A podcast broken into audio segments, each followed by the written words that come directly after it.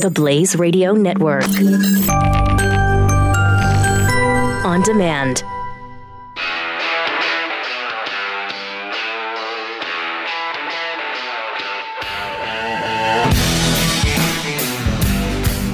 Pat Gray is here on the Blaze Radio Network. Thank you for being here. It's great to have you with us. There's, uh, as usual, a lot to talk about. Interesting weekend uh, for the Parkland students. they appeared on uh, the Bill Maher show, and it's probably as agonizing as anything you'll hear in your life. we'll share the highlights, if you can call them that, uh, coming up. Also, the ADL has uh, developed a hate speech algorithm, which I, I'm very, very excited about. Yeah, we're not in trouble at all. Don't even worry about things. And President Trump this w- weekend was enamored with uh, Xi Jinping of China, saying that, well, I mean, eliminating the term limits and becoming perhaps president for life. Nothing wrong with that, right? He thinks it's great, he said a couple of times at a uh, Republican fundraiser.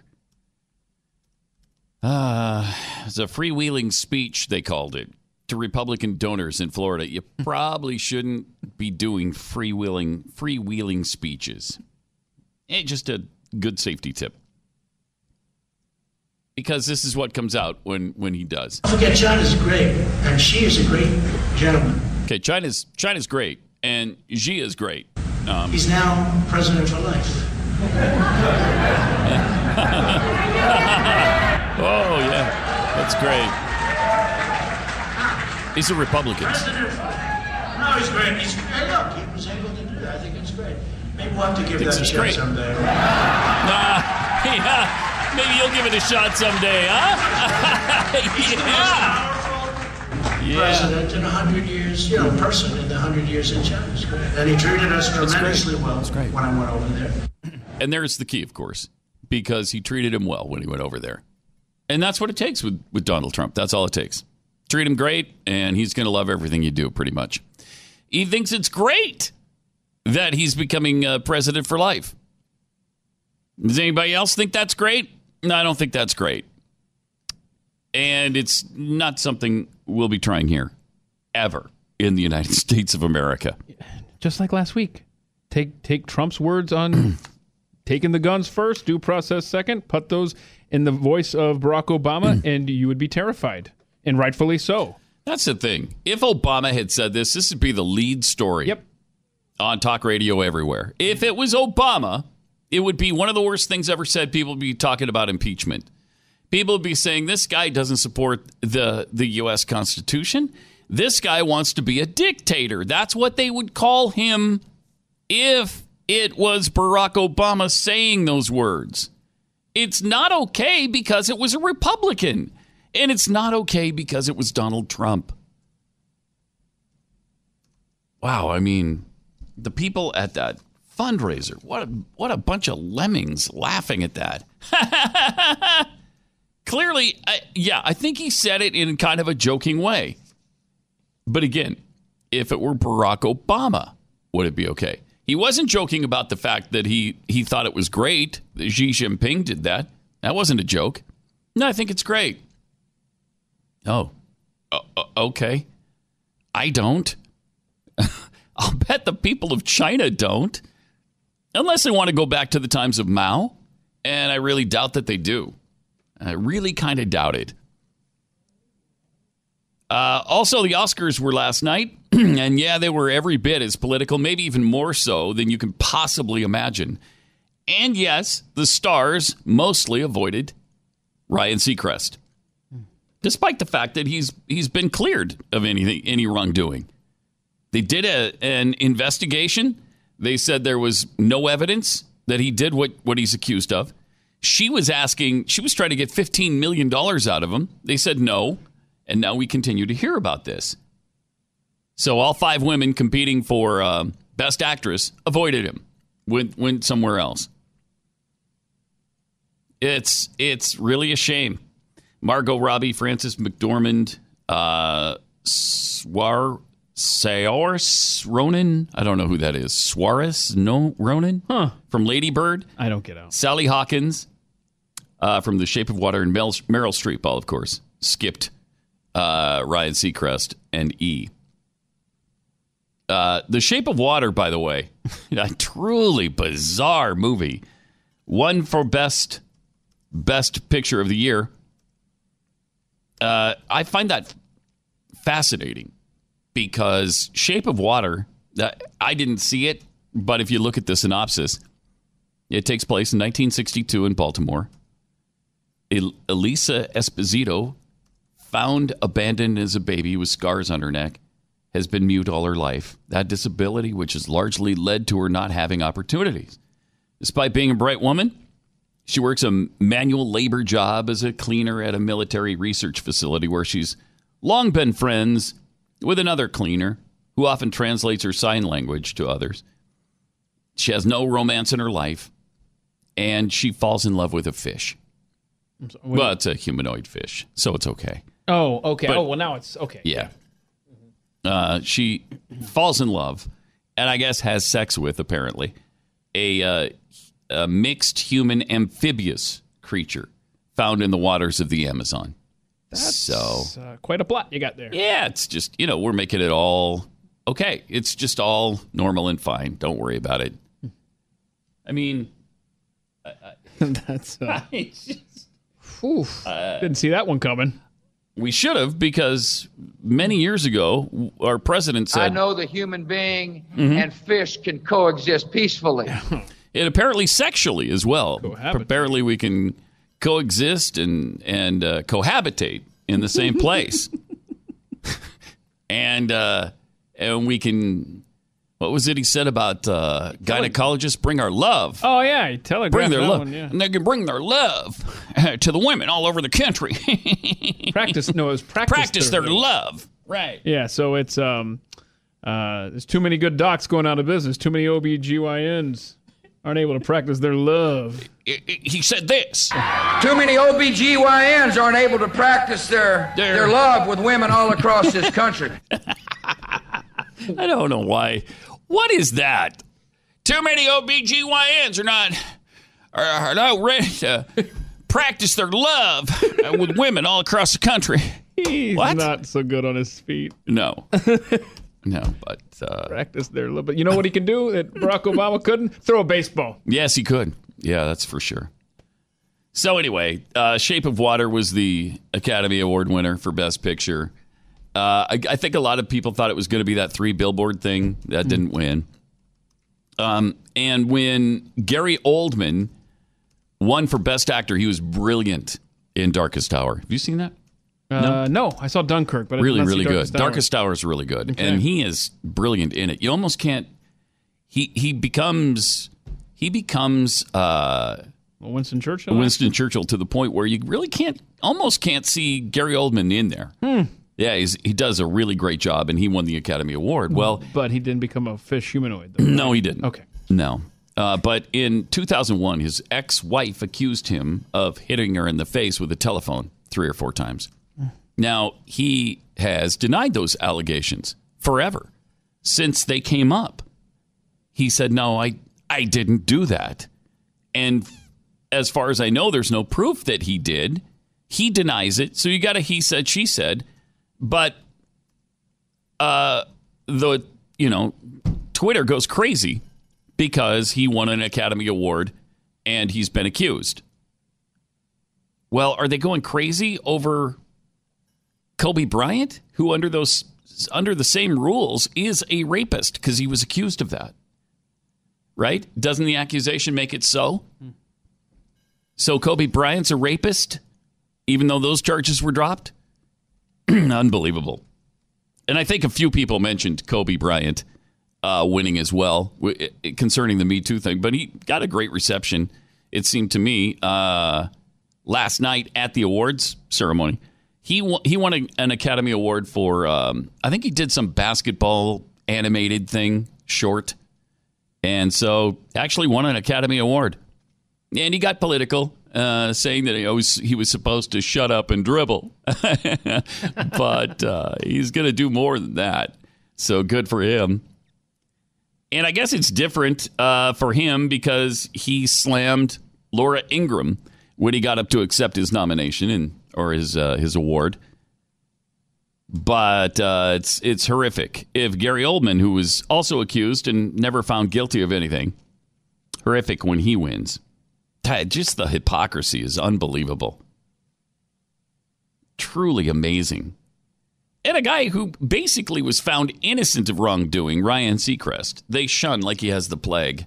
A few went to a few went up and did the interview with him anyway. And congratulations to like Mary J. Blige and uh, Allison Janney, I think, talked to him. And good, because, you know, nothing's been proven against him. And he denies it. And an investigation denies it. So in America, aren't you innocent then at that point? I think so. Guy's never had his day in court. I mean, I realize the president last week said due process takes too long, but maybe we could try it a few times. You know, in the scope of this hysteria, see how it goes. Try it on, see if it fits. I think in America, it probably should fit, shouldn't it? Uh, so, coming up in a few minutes, we will play the most agonizing audio, perhaps, of all time. this has to rank right up there. I mean, it's really close. it is. Uh, uh, what are these kids' names? One of them is the Cameron, the Hog. You've got David, David Hogg Hogg. and Cameron Kasky. Showed up on Bill Maher's uh, show, whatever that's called on on HBO, and uh, they had a lot to say. Yeah, I think you'll enjoy it. Coming up here in a second. Triple eight nine hundred thirty three ninety three. Meantime, you probably heard uh, some people around the blaze talking about Field of Greens from Brickhouse Nutrition. Uh, I heard about it a lot, and people kept saying, "Hey, I know you don't like vegetables, so you should try this." And yeah, well, I finally did. I finally took it home, and we put it into the drink that I make every morning. My wife makes it actually every morning because I don't I don't know how. But she makes it and she puts a scoop of this in it and every scoop gives you a full serving of organic fruits and vegetables. So it is I promise the only way I get any vegetable matter in my diet. And it's delicious. It actually adds some sweetness to the drink and I feel better. It's prebiotic probiotic, boosts your immunity, has antioxidant power, and it's not an extract. It's actual real food. So just put one scoop into eight ounces of water or any other kind of drink you want, and you're done. It's just easy, and it actually does taste really good. This will make you feel better. You'll just have more energy and um, maybe be less hungry. I know I have been uh, since using it. Just go to brickhousepat.com and try Field of Greens today. It's brickhousepat.com. Get your free shaker bottle when you use the offer code PAT. brickhousepat.com. Pat Gray on the Blaze Radio Network.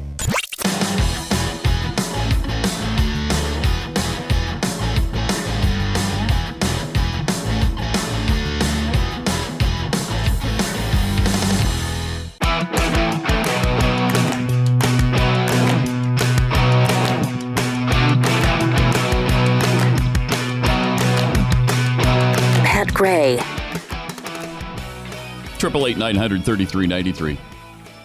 Uh, all right, Marjory Stoneman Douglas High School students, Cameron Kasky, David Hogg, invited on Bill Maher's show, you know, because, well, they're experts. Yeah. On gun control. Mm-hmm. These are the guys that we should be listening to and forming public policy with. Maybe uh, constitutional amendments. Hmm. I mean, they're 17. They know what's going on. And they're about to tell you that. Um, here they are uh, on with Bill Maher. You could say that we don't know what we're talking about because we're 17 years old, but You don't know what you're until about you've been you're on the receiving end of an AR-15, until you've been locked into your class. Hmm. Look, Wayne LaPierre, Dana Loesch, Right. Lash. I don't know. I don't know if you guys have ever had to deal with that, but as far as I know, that's not the case. We've been locked in a classroom. We have seen our friends text their parents goodbye We are the experts. We know No, you're not. exactly what we're talking about. How dare you tell us we don't know oh, what we're. I'm, I'm friend. Friend. Yeah, Wow. I mean, he is Jeez. getting angry. His face changes. How dare you, Mr. 17 year old expert, tell us, the United States of America, actual adults with life experience, actual adults who've read the U.S. Constitution, who've read the Federalist Papers, who understand where our rights come from and why they're there, who don't just believe that they're for hunting purposes and you don't need this certain gun for hunting. That's not what it's about. How dare you? Uh, I so because they're because they went through it, they're experts, right? So if you survive a car accident, you're now an expert on auto safety. Yes. And if you've survived a plane crash, I guess you tell the airline industry how to better safeguard their passengers, mm-hmm. right? If you survive a fire, you're automatically a fireman, right? I mean, what kind of logic is that? These are the kids we're listening to. Why? Why? Bless their hearts. Let them speak.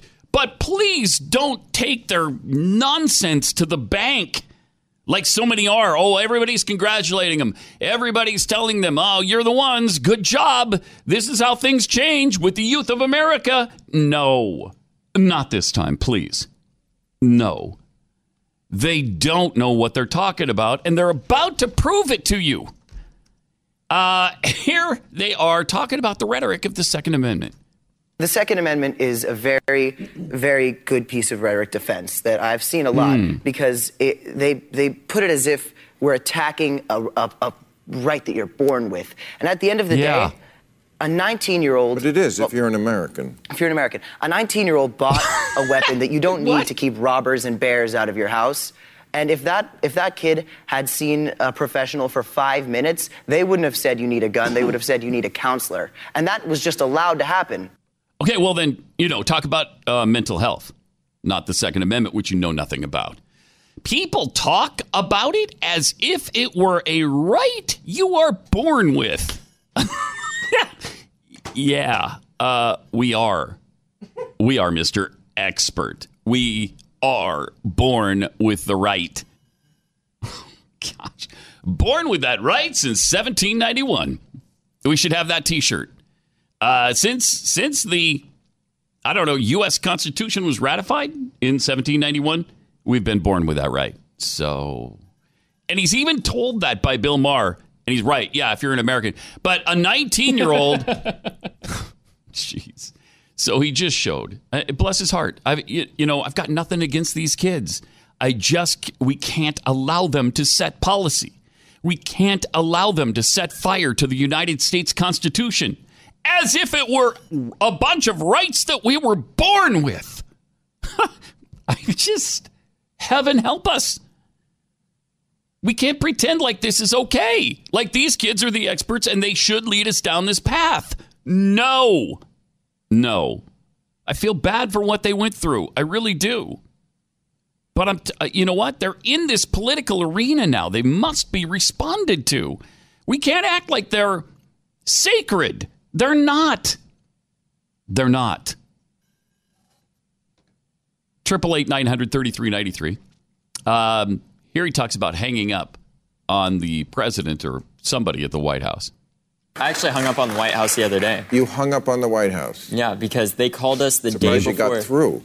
Well, no, they they called me, and uh, Oh. they actually called me the day before the listening session and asked if we were going to come, and I said I'm not coming because we expect President Trump to come to the CNN town hall, which he never declined the invitation from, and. The fact that they called us the day before, I found very offensive, considering the fact that there were funerals the next day. There's Mm-hmm. mourning we still had to do, and I, I ended on this message with them. I said, There was mourning they still President Trump, we don't need to listen to President Trump. President Trump needs to listen to the screams of the children and the screams of this nation. Well, listen, I want you to know something about President Trump because you haven't been around long enough to see a lot of presidents. Who's the first one you remember? Bush? I, I was at my first Obama rally when I was seven years old. Seven years old. You barely, so you don't even remember Bush. At hardly. an Obama I, I rally. remember What hearing a lot about Bush. Yeah. I, I, this is pathetic. This is and the the lemming audience is is applauding uh, what these kids are saying. They can't even remember. Geor- They barely remember George Bush. They went to an Obama rally when they were seven. Yep. They've been since they were seven years old. They've been leftists. Okay. Yeah, and, and, and he makes Hmm. the point look, we still had funerals to go to. You had a girl at the CNN event, a high school girl, admit that, look, uh, this was more important than my friend's funeral, so I came here Yeah. tonight. They're they were out pushing their propaganda during the funerals. Why do they keep bringing that up? You guys did the same thing. There were funerals going on every day that they were out in the first week. Every day. Mm-hmm. But we're not supposed to notice that. No, no. What are you? Why do you hate kids so much, man? I really don't. They're I've got kids. I've got six kids. I love them dearly. No, I mean, this is a And, civics uh, lesson. I mean, they're trying And to if they teach were out telling me that I uh, shouldn't act as though the Second Amendment was a right I was born with, I'd be telling them to shut up as well. Now, I don't want these kids to shut up, let them talk, but for the love of heaven, we can't enact the things they're saying. We can't pretend like they have the answers. We can't pretend like they even know what they're talking about because they clearly don't. And they've proven it time after time after time. They're typical 17 year old kids who believe they know it all. So did I at that age. I just wasn't on CNN and Bill Maher all the time, so it didn't matter. It didn't matter that I didn't know what I was talking about. It matters that these kids don't know what they're talking about. Uh, here they are telling Bill Maher uh, they're trying to fix what the generation before them uh, messed up. Here. I mean this sincerely. I, I really do. to do. all of the generations before us, we sincerely accept your apology. And we, we, we appreciate that you are willing to let us rebuild the world that you up. Uh, no. See, I mean, that's their goal is to rebuild the world. No, thank you. Very telling. No, thank you. Little seven year old Obama rally supporter. No, thank you. Jeez. It is time for people to stand up to this propaganda movement. Can we stop it now? Has it gone far enough? Please, by all that is holy. This is just completely out of control. There, there can't be a single Democrat. I mean, Bill Maher, I think Bill Maher, for the love of heaven, was shocked at what these guys didn't know. Uh, he had to stop and tell them, yeah, uh, in America, you are born with that right. Yeah, we, we do have that right. And they completely ignored it. Oh, jeez. I just. Wow. Maybe they should have been homeschooled, or, uh, you know, maybe it would have helped had they had they attended the Freedom Project Academy. Uh, you know that my wife and I uh, homeschooled our kids for 23 years. But if there were things available at the beginning, like the Freedom Project Academy, we would have turned it over to them. Um, America's schools are nothing like we remember growing up. We grew up in safety, and, and learning was more than safe spaces and propaganda. And even though technology continues to offer new opportunities in the classroom, I think we can kind of all agree, right, that traditional moral values, once woven into the fabric of the classroom, practically have disappeared. That's why I really think you should consider Freedom Project Academy's fully accredited Judeo Christian classical, which is really important, classical online school for kindergarten through high school. Talking about an incredible interactive education. Students attend live classes every day with teachers and fellow classmates from across the country. FPA doesn't accept a penny of government funding. So that allows them to stay committed to teaching students how to think, not what to think. Families can enroll students full time or start with a single class. It's up to you. Go to freedomforschool.com. Freedomforschool.com. Request, request your free information packet, uh, packet today from Freedom Project Academy. Freedomforschool.com. Don't forget to tell them Pat sent you.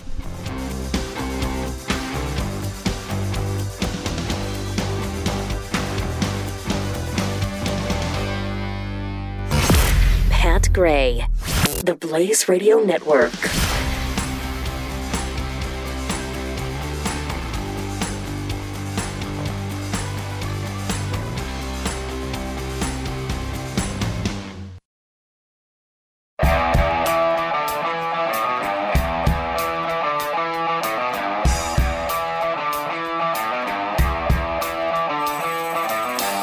Pat Gray is here on the Blaze Radio Network. Can we just admit this is a dangerous situation?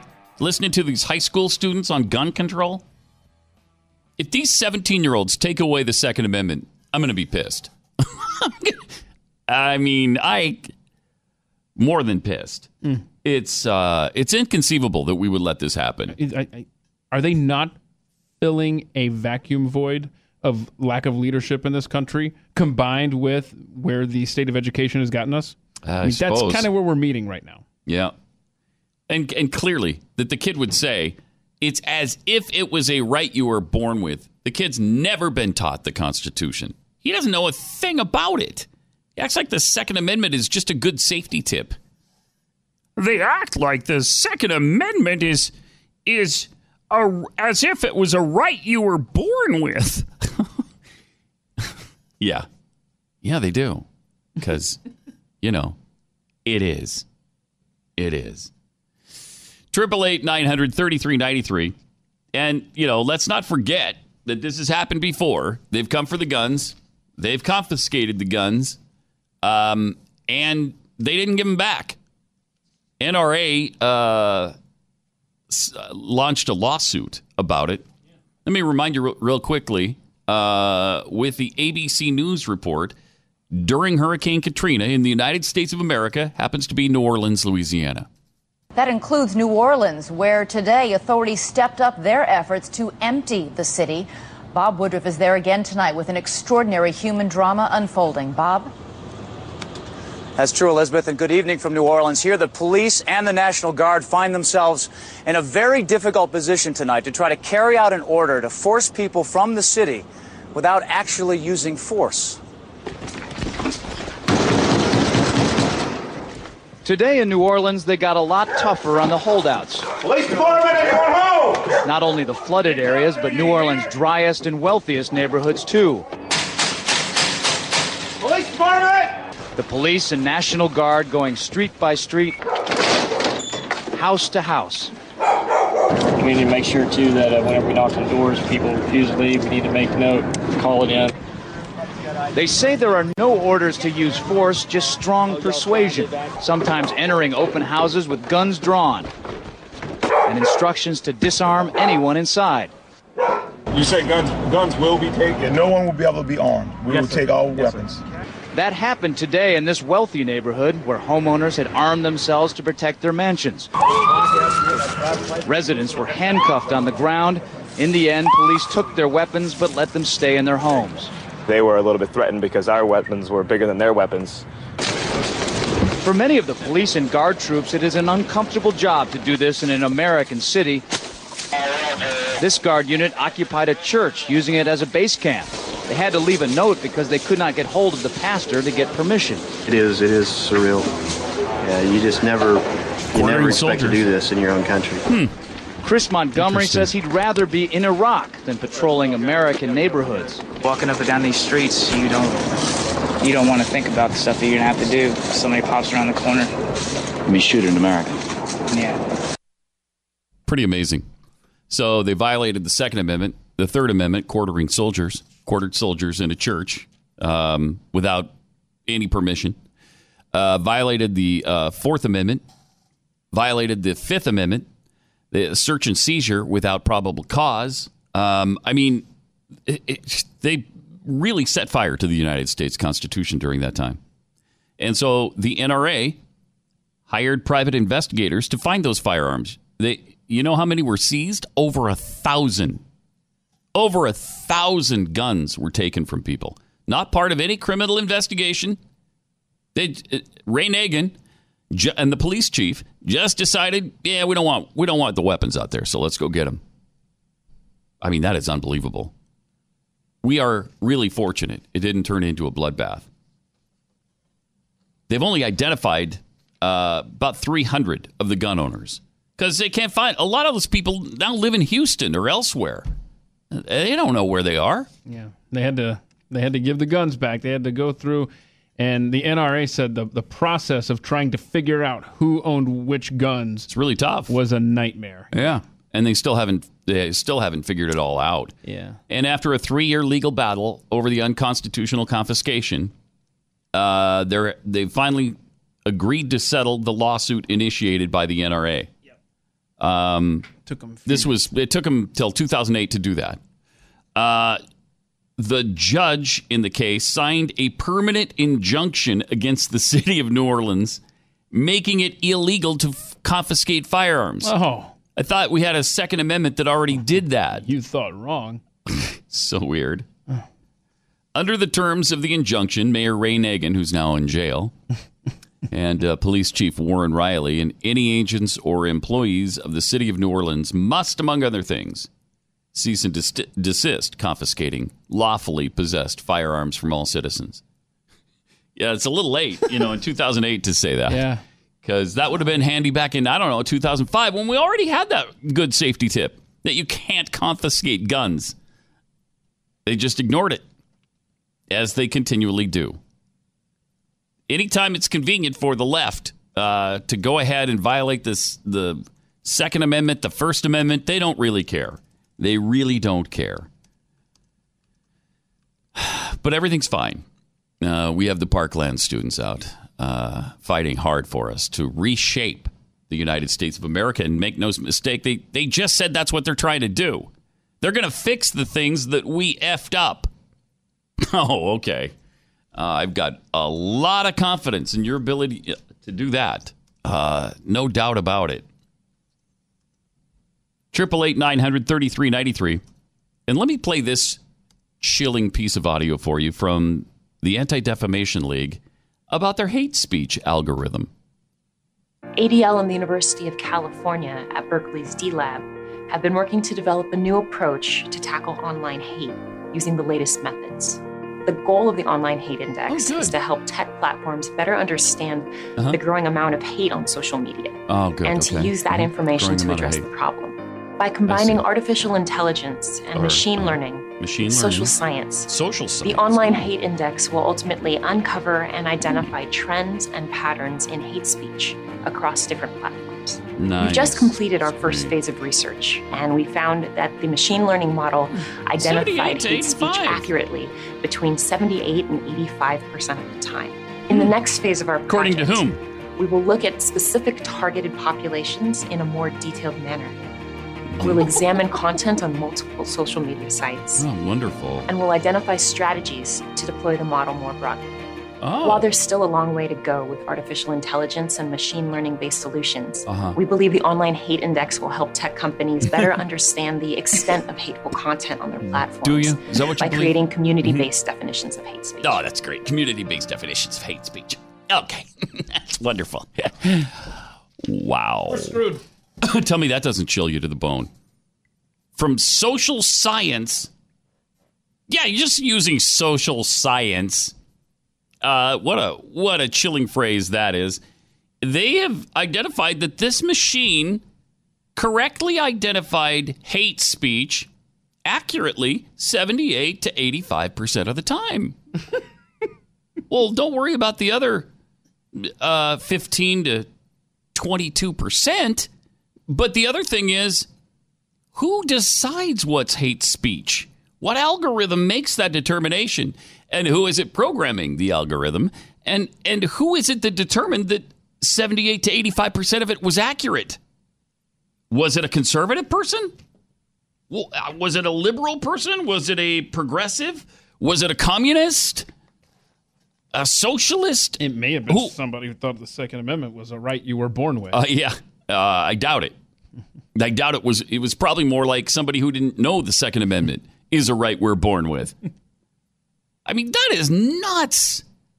Who makes that determination? Hate speech, really uncomfortable speech. Again, for the one millionth time, it's the only kind of speech that we need to protect.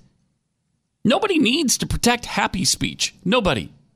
Positive speech, happy speech, love speech, that doesn't need protection. Nobody nobody dislikes it. So it's not a problem.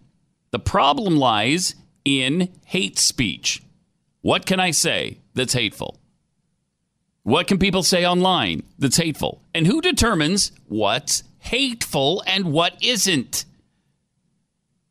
If if I say that Barack Obama was a socialist, is that hate speech? Yeah, to the left it was because they used to say it all the time. That's hate speech. That's racist. It was actually pronounced racist. Really? Well, what race are socialists? I'd like to know. Hmm. I, so we better be uh, careful when we're determining the hate speech across multiple social platforms uh, because I don't think we're going to like the outcome. I, I don't think your your speech is going to be free anymore. And in fact, I think it's going to be eliminated if we keep heading down this road. This is unbelievable. So, between this social science experiment with the algorithms stopping hate speech online and these Parkland students trying to take away our Second Amendment rights, uh, we're in for quite a battle here. We better stand up and say no to this stuff and stop treating it like, ah, that's nothing's going to come of that. Ah, we've had that before. Ah, it'll be okay. It's only going to be okay if we stand up and make it okay. If we stand up and demand that the United States Constitution be upheld. Frightening.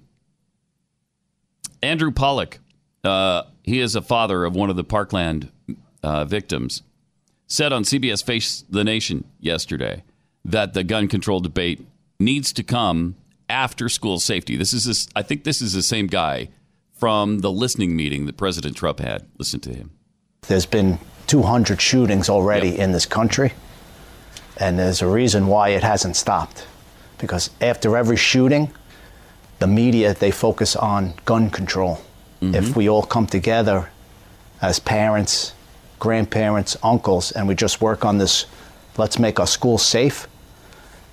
All the marchers that are going on, that are going to have in D.C., the kids, I understand the kids' pain. My kid was murdered in that school. So if anyone understands it, I understand every kid in that school how angry they are. But I'm here now to, to talk to them to say, let's focus on one thing first. Let's let's get our schools safe. And then after every school's safe in the country, that you could drop your kid off and you don't have to worry that some murderer is going to go kill your kid on the third floor. Mm-hmm. We could they could focus on any gun laws they want. I love this guy. Yeah, maybe that's the guy that needs to be talking to these kids. He is the guy. Yeah, because he his daughter was shot nine times and killed, and he speaks about it passionately. And he's not on an, an agenda-driven mission here. Exactly. Exactly. All he wants is for schools to be safe, which is what we all want. He's not trying to. Uh, come up with a constitutional amendment that ends the Second Amendment. He's not trying to bring about gun control in this country. That's fantastic. This guy is so unique. Think about this. I I cannot imagine a being public if my child was God, I can't even say the words. But mm-hmm. it's like this guy could either go and become a recluse he could channel this and be angry like these kids are. But oh my gosh, how unique is this guy? He's trying to be productive and not mm-hmm. be a wedge here. Yeah. Yeah, God bless him. And uh, it's something we can all agree on. Uh, we can all agree that school should be safe. Yes. Nobody nobody wants otherwise. Right. Triple eight nine hundred thirty three ninety three. Cosmo Hurts Kids.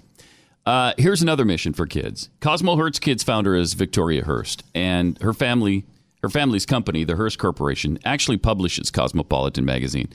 And she believes, as I do, and you do too if you've ever seen the magazine, it's pretty obvious that it contains pornography which is harmful to kids. I mean, I've told I've told you this for the last several days. On the cover of either this month or last month is uh, Mandy Moore, and even above the title is hot sex skills. You can find in the magazine. And then it points to what kind of hot sex skills you're going to learn in this month's edition How to Get and Give Supreme Pleasure. Isn't that wonderful? And on the other side is Cosmo's best quickie position ever, uh, in case your 12, 13, 14 year old is interested. Press for time, you know? Yeah, you know.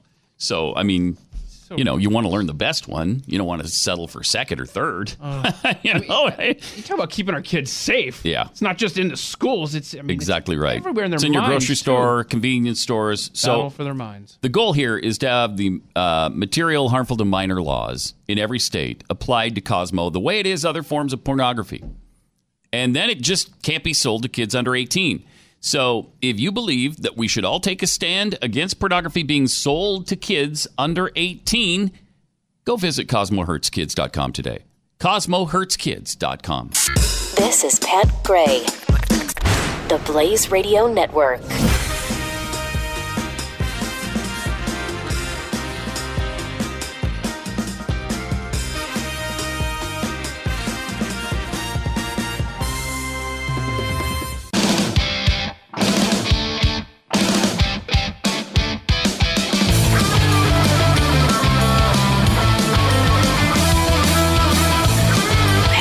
Returns on the Blaze Radio Network.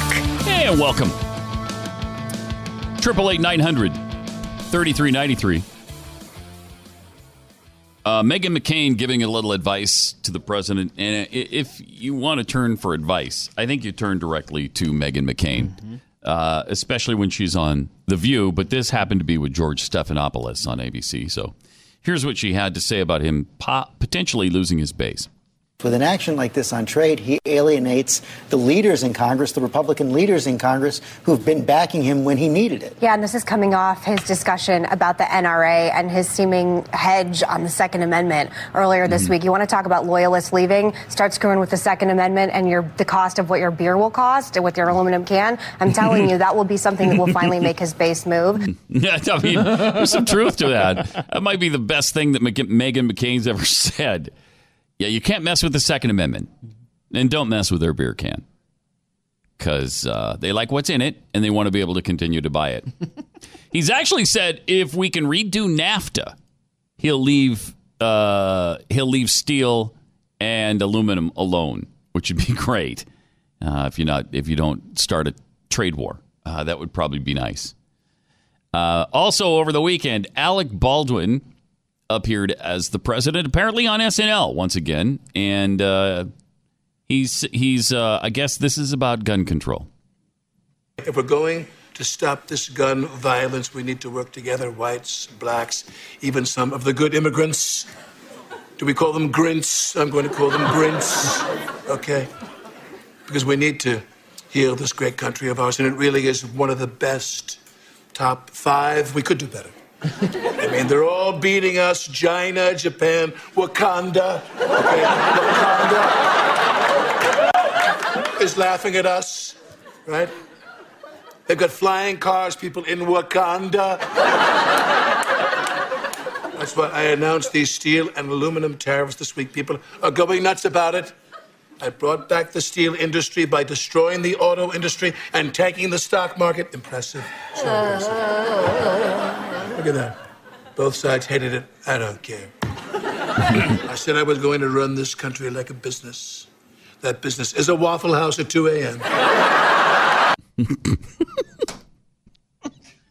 The Wakanda thing's actually kind of funny. I saw uh, Black Panther over the weekend, Oh, and Wa- okay. Wakanda is kind of kicking our butt. I'm probably the only person who didn't get the joke. You- then. yeah, you probably are. Wakanda is the country that the Black Panther comes from. He's king of that country. Wow, And thanks. it's uh, it's quite techni- technologically advanced. Spoiler alert. You know, so. Uh, but You you, knew like that, that if you. I, I did like it. I mean, because I can ask like it. you without fear of you ruining it for Yes. me. Your name's not Glenn Beck. Right. So I shan't So- be ruining the movie. So good, worth uh, going to see in the theater, so, yeah. or can I just I wait for it. it? or- I liked it. Okay. Mm-hmm. Good. Now, okay, how does it rate as mo- as far as um, comic, uh, you know, to the big screen, comic book stories, Oh, okay. Like Marvel. Marvel stuff, Marvel you know? movies. Yeah, whatever. All that Uh, it's probably top three Marvel movie. Hmm. I'd say. okay. I think I like the first Iron Man better, Mhm. and uh, maybe Captain America better, or one of the Hmm. Spider Man movies. The first one. You loved Wonder Woman too, didn't you? I liked Wonder Woman. Mm-hmm. Um, so okay, maybe not top three, maybe top five Marvel Okay. movies. Wow, the, the commitment is. I do like there, it though. know? It's I expected it to be kind of preach, preachy, and it, it didn't really hit me that way. So I was Good. yeah, I was really I glad. can't take any more preaching. yeah, Please. I was really kind of glad Oh, about that. entertain me. They say some interesting things during the movie, and I won't spoil it for anybody. But uh, it's you know they kind of give a little bit to both sides. I think. And. I don't mind so- that. Yeah, I, I didn't mind it. It was okay. It was fine. And and you know me, I I can I can get pissy about it. but I didn't. No, no, ding darn ding. it's uh, No. during the movie. Or No, it's fine. Anything It's fine. Good. Okay. So yeah, it's a pretty good movie. I liked it. Okay. Um, and I think was it was it number one at the box office of again course, this I weekend? think so. Yeah, I think three weeks now in a row.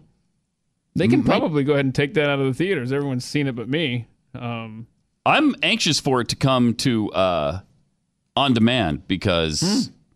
I'd probably watch it again on demand. So yeah, it was number one, 65 million over the weekend. Three weeks now, it's still making 65 million a weekend. yeah, who's second? How far back? Red Sparrow, 17 million. wow. Way far back. Okay, Red Sparrow with that uh, with J Law, Jennifer Lawrence. Okay. But our friends, you know, like me, call her J Law. You guys are tight. Hmm? Oh. you and J Law. Oh, I mean, you know, no, we're not. Okay. Um, in fact, she's kind of a- agonizing. Mm-hmm. Um, but her last several movies have kind of eh, disappointed, I would say, at the box office. I don't know if you can say flopped, but they've definitely disappointed. So, Was uh, Mother? What was her other one? Mother was the last one. And what was the? And the one before that was it Passengers, which I actually liked, but it Oh. didn't, didn't do all that well Okay. domestically. Uh, so Black Panther, five hundred and one million dollars since it came out three weeks ago. Five hundred one million already. That's just in the U.S. Well, in Canada, that's a North American take.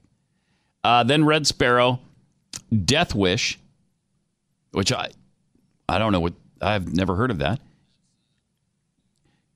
Game Night is uh, number four.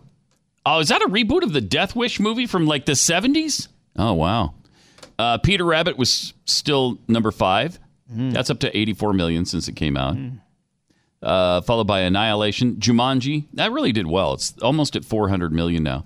Fifty Shades Freed hasn't quite hit the 100 million mark. That's at 95. The Greatest Showman, I've heard good things about, but I haven't seen that. And then Every Day round out the top 10. Huh, interesting. Uh, Right, right after that, at number 11, is uh, 1517 to Paris, which I thought looked like a really good movie because it's about those three Americans who stopped that terrorist attack on the train to uh, Paris. Yeah. But uh, according to Stu and Glenn, it was really, really bad. Like one of the worst movies they've What? ever seen bad. What? Yeah. Yeah, both of them said it was so ridiculous. Like they go into a diner Oh no. Here four four or five people and they order their food and you go through every single order all the way through. All the way around the table like five six people and nothing comes of it. And then they just bring them their food and then they eat it. I mean, it's like it's like that kind of stuff. They just wanted to show what they really went through that day. Uh, maybe they shouldn't have. Maybe they shouldn't have. Nice nice try Triple eight nine hundred thirty three ninety three. More Pat Gray Unleashed just around the corner here. Pat Gray Unleashed on the Blaze Radio Network.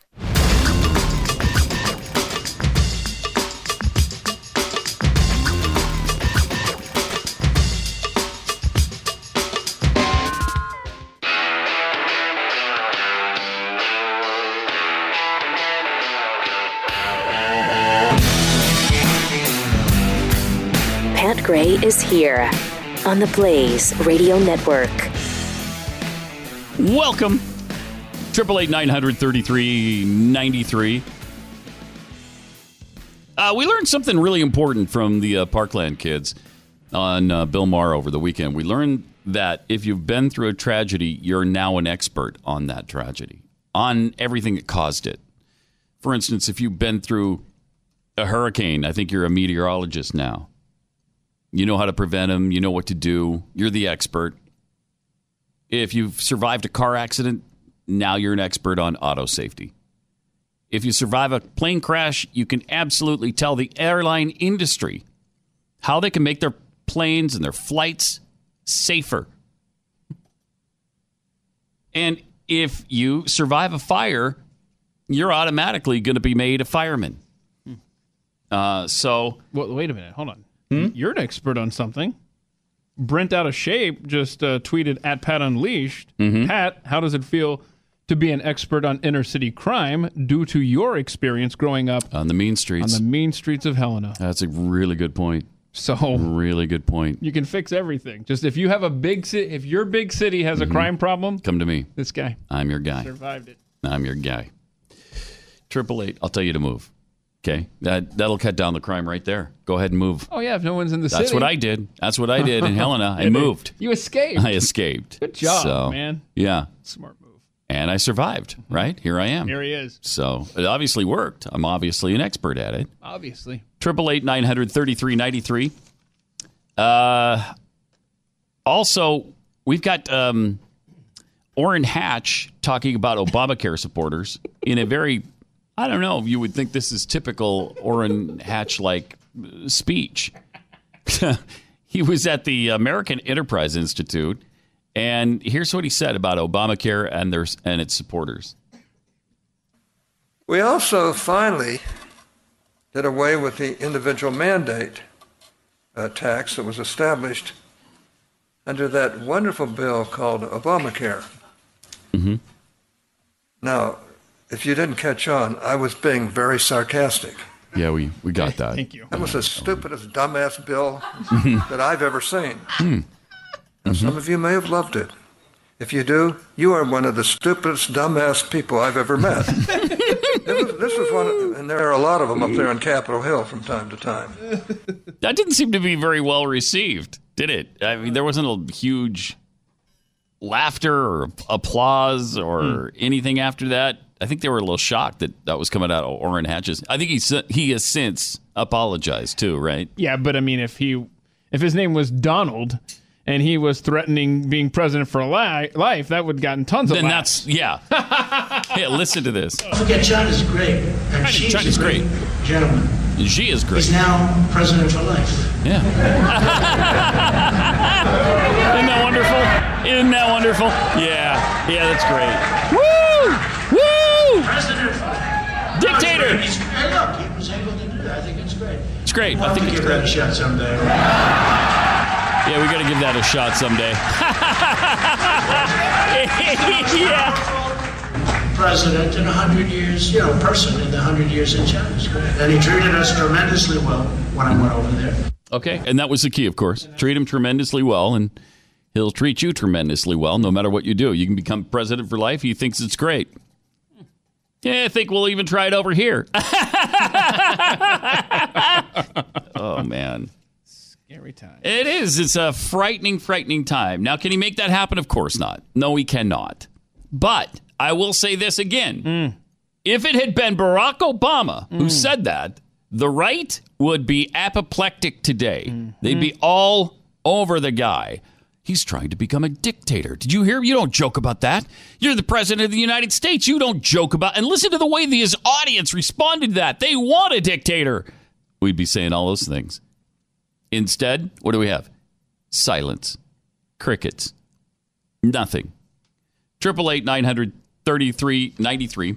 Uh, Dale in Pennsylvania. You're on the blaze. Hi.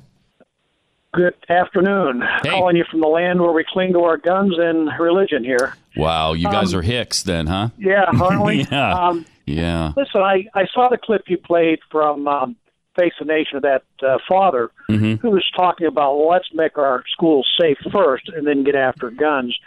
I, Yeah. I'm really proud and pleased to hear that of that father who Me too. obviously suffered tremendous loss. Mm-hmm. he's on to something. And um, I had dinner last night with my daughter-in-law, who's a guidance counselor in a middle school in the greater Pittsburgh area here. And that school is charged in the district with handling kids with emotional problems. And some of these kids threaten suicide. Uh, one child who is under her uh, care is uh, uh, was putting pictures on one of the social media of holding a handgun to his head, and he was going to commit suicide. Mm.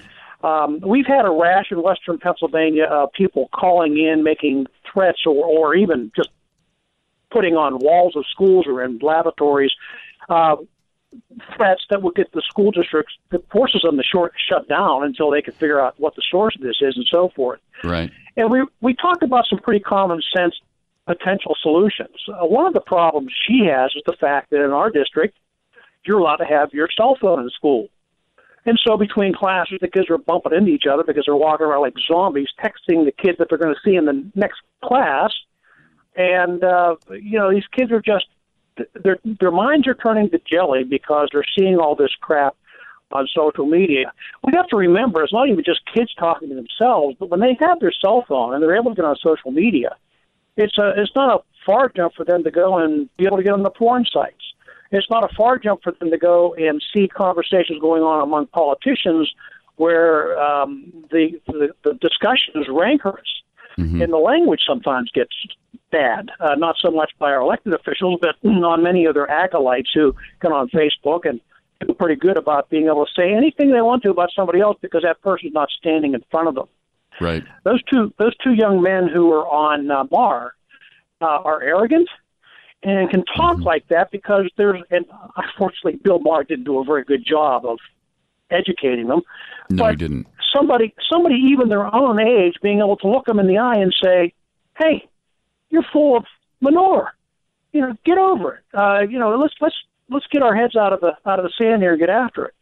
My daughter-in-law, uh, she can get kids into mental institutions, but it's quite a process.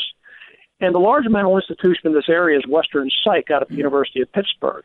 They can't keep these problems because they don't have enough beds.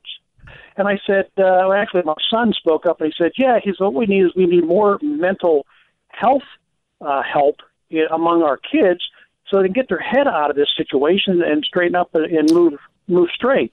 And I'm thinking, but there's no money for that. Yeah. Well, where's where's the NEA and the um, American Federation of Teachers? After all, these these teachers are their clients, and by extension, those children in those schools are their clients. Mm-hmm. Instead of sending you know millions and millions of dollars to politicians to get politicians reelected, why don't they take some of that union money and establish or make it available to institutions that can establish mental health facilities to help these children? Yeah. we've got to start solving the problem. And it's not a matter of having armed guards in schools. I mean, that's that's the short term. What's the long term here? Yeah. The, you're still yes. getting you're, You're getting right. year after year of kids that are feeling this way. They're emotionally disturbed. Mm-hmm. I mean, they're they're confused by the alphabet soup of sexuality. They come into my daughter-in-law's office and worry about.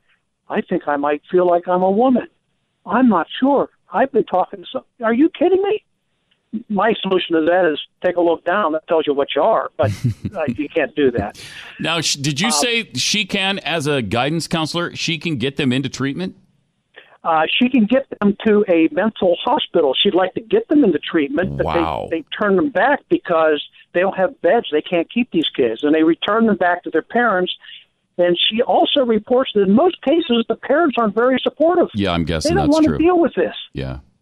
So I think uh, I think some of this political money that the uh, and, and if you, my my son also said, yeah, remember when unions started back in the 19th century, they were there to provide safety for the workers, proper Mm-hmm. wages, um, age laws in terms of when you can work in a steel mill here in Pittsburgh. And so we've got a safety issue now. Why is it they? Why aren't the unions stepping up and helping those teachers with safety? and Because because unions are now unions' uh, goal is to now provide their workers with communism. That's what their that's what their goal is now. Appreciate it, thanks, Dale. Uh, and has been for a long time, for like a hundred years. When they started out, yeah, they were doing some good things, and they were probably necessary in the 1800s. Uh, today, yeah, they're not so much. Triple eight nine hundred thirty three ninety three. Also, I love this story. Iran's supreme leader, Saeed Ali Hosseini Khamenei, Yeah. supreme leader of Iran, is applauding. excuse me, is applauding the notion of a disarmed American citizenry. I bet he is. Hmm, how about that? He says no one dares apply the clear solution to the promotion of guns and homicide in America. What's the solution? It's to make guns illegal. Yeah. He wrote uh, on Twitter on Sunday. So And that's after he made the liberal argument for why there should be no guns in America. Not great. He also ignored, uh, of course, the rights provided by the Second Amendment, slammed President Donald Trump in Congress for not simply disarming the public. That's all you have to do. The criticism uh, advice comes from a leader in a nation that imprisons women for refusing to wear headscarves and follow other dress code enforced by the government, and by the way, throws homosexuals off the top of roofs. Don't worry about that. He also wrote Gun companies are so powerful that House representatives and U.S. senators don't dare pass prohibition of guns, and U.S. president doesn't dare speak out, rise against it. This is corruption. then he wrote Corruption means domination of a mafia greedy for power and wealth in a way that the big political and military system like U.S. won't dare stand up for prohibition of guns, which is clearly positive. This is due to lack of spiritual ideas leading Western societies to this point. I love the fact that Iran would like to see us disarmed, and so does China. What a stunning surprise. You mean the Chinese think it's a great idea for the United States of America to disarm, and so do the Iranians. Hmm. And so do the Democrats. Huh. Huh. So the Chinese, the Iranians, and the Democrats are all on the same page on gun control. Hmm. That's interesting, isn't it? It is, Ivan. I'm sure there's nothing to that. is is there is there a phone number? Do we have a phone number? When can people call in? What was his name? Uh, Alec Ivan. Baldwin's Alec produ- Baldwin hosting Ivan. for uh, Ivan, Ivan. yeah. uh, I- uh, for- Uh, do you know that Alec Baldwin and we've played that uh, cut a lot of times if you don't know what we're talking about it's when it's when Alec Baldwin ho- hosted a uh, like Sunday night talk show and he thought it was going to be super easy and it, it wasn't for him but he has a podcast now and he's got some Oh, kind good. of uh, Sunday talk show that I read was atrocious over the weekend all right triple eight nine hundred thirty three ninety three uh, Real estate agents I trust. If you're trying to sell your house, you don't want to have it be a bad experience. And I've got a way for you to ensure that it won't be. Go to Real Estate Agents I Trust. This is a network that Glenn and his team, Glenn and Tanya and their team, put together over 1,200 agents across America. And they're rigorously qualified on several different uh, categories, like experience, what's their marketing plan, uh, what kind of character do they have, and what kind of results do they get and have they gotten for their clients. And then there's one other key, which I, I think might, might be the most important of all, actually. Do they listen to the show? Are they fans of the show?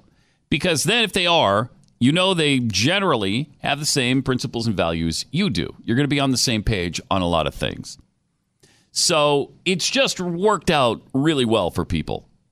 If you need to sell your house and you want to sell it fast and you want to get the most money out of it, and who doesn't? Or maybe you're looking to buy, go to Real Estate Agents I Trust, and we will introduce you to the very best agent in your area. Let our agents earn your business. It's realestateagentsitrust.com. Pat Gray, only on the Blaze Radio Network.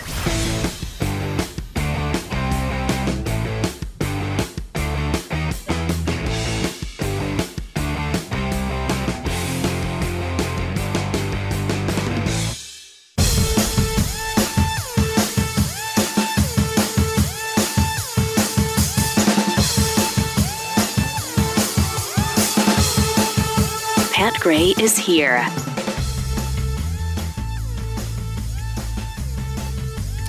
Triple eight nine hundred thirty three ninety three. Pat Gray Unleashed. Hey, this is great. Former Washington D.C. mayor and city council member Marion Barry. Yeah. is having a statue erected in his memory on uh, Pennsylvania Avenue. Stop. Uh, he served four terms, Yeah. mayor of D.C. from 79 to 91. And again, you know, uh, even after the crack thing from 95 to 99, served several terms as member of D.C. City Council, and, and he did so until his death in 2014. Now he's getting a statue. he rose to national attention after the FBI filmed him in 1990. Remember this? Smoking crack with a former girlfriend. I do. Yeah. That's one of my earliest political memories. His defense after being arrested was, and I quote, bitch set me up. I know. Unquote. It's a powerful quote, powerfully delivered. bitch set me up. Uh, after his release from prison in 1992, so he did a full, you know, 15, 20 minutes. He ran again in 1994 and he won. It was considered a pretty impressive political comeback, you think? Sure. After openly smoking crack and making national headlines doing it Yes. and going to jail for it. Yes, it sounds like a great political comeback, and then you think, oh wait, that's Washington D.C. It's D.C. So what? I mean, this is nothing. I mean, this is what D.C. is. And now they're going to erect a statue to this guy. Yes, and this is exactly Incredible. this is what D.C. is. It's incredible. Uh, former Clinton staffer has a political action committee that erected a billboard in Florida slamming the NRA as a quote terrorist organization unquote. The the actual billboard says complete. Here it is in gigantic lettering.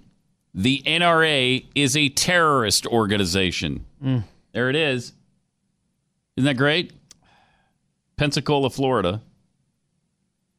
Uh, paid for by Mad Dog PAC.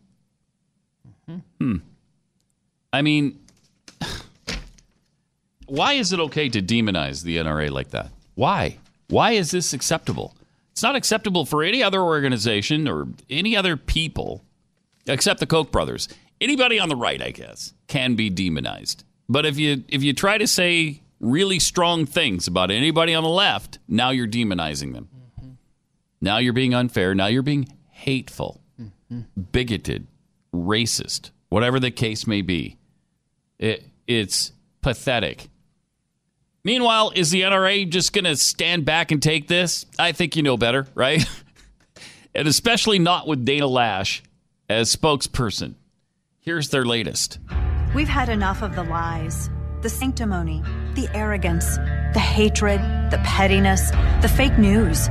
We are done with your agenda to undermine voters' will and individual liberty in America.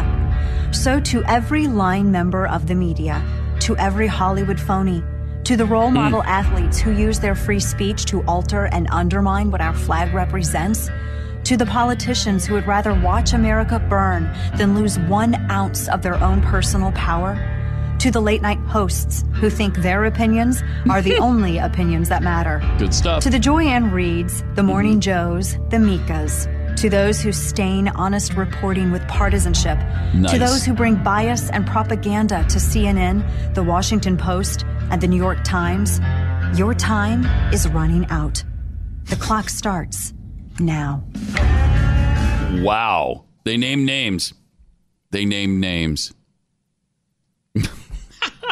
I think that's great.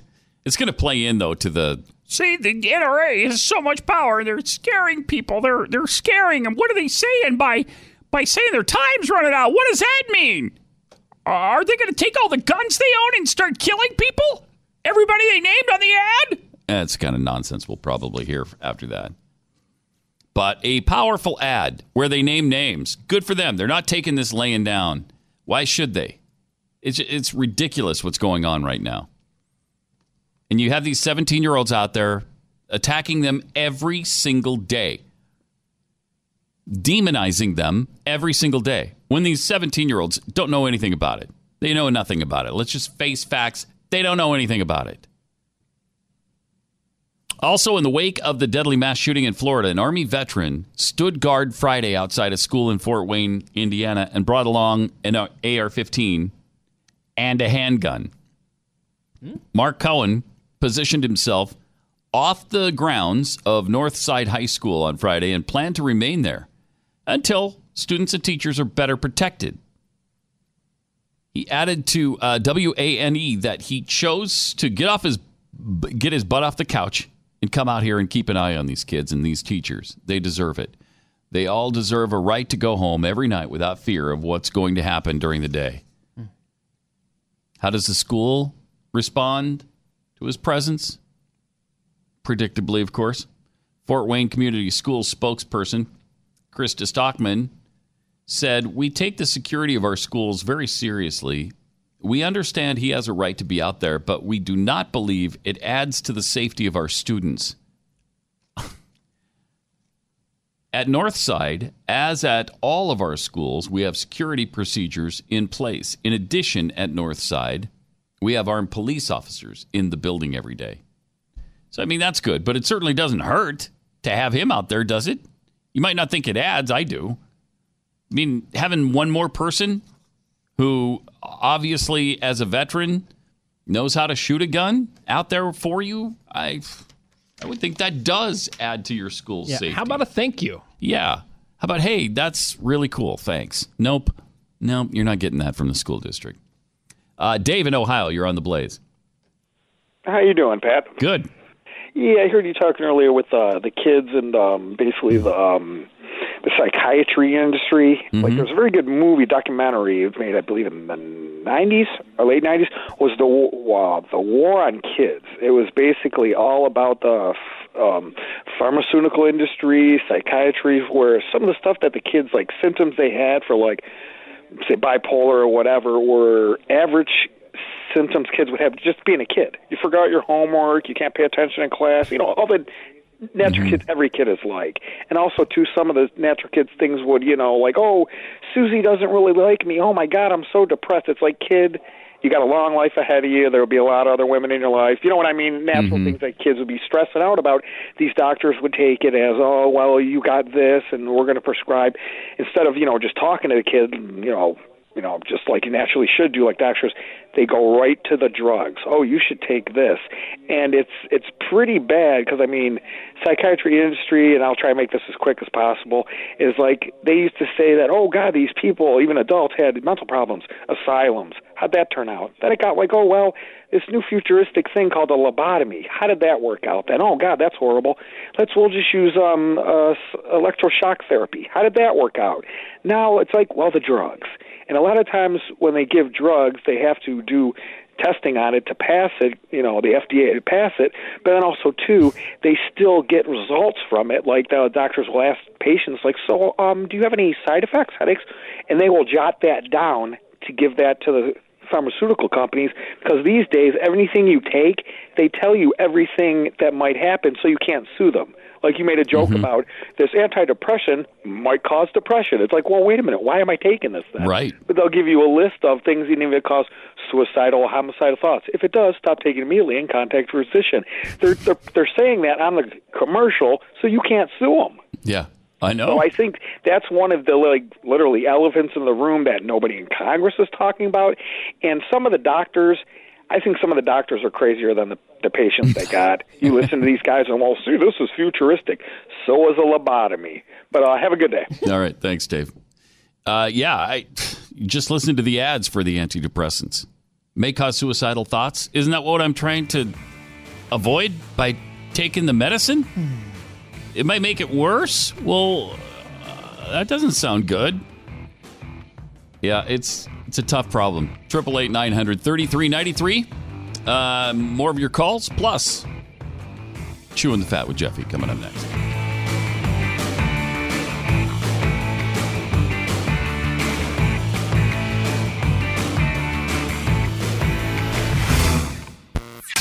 Pat Gray.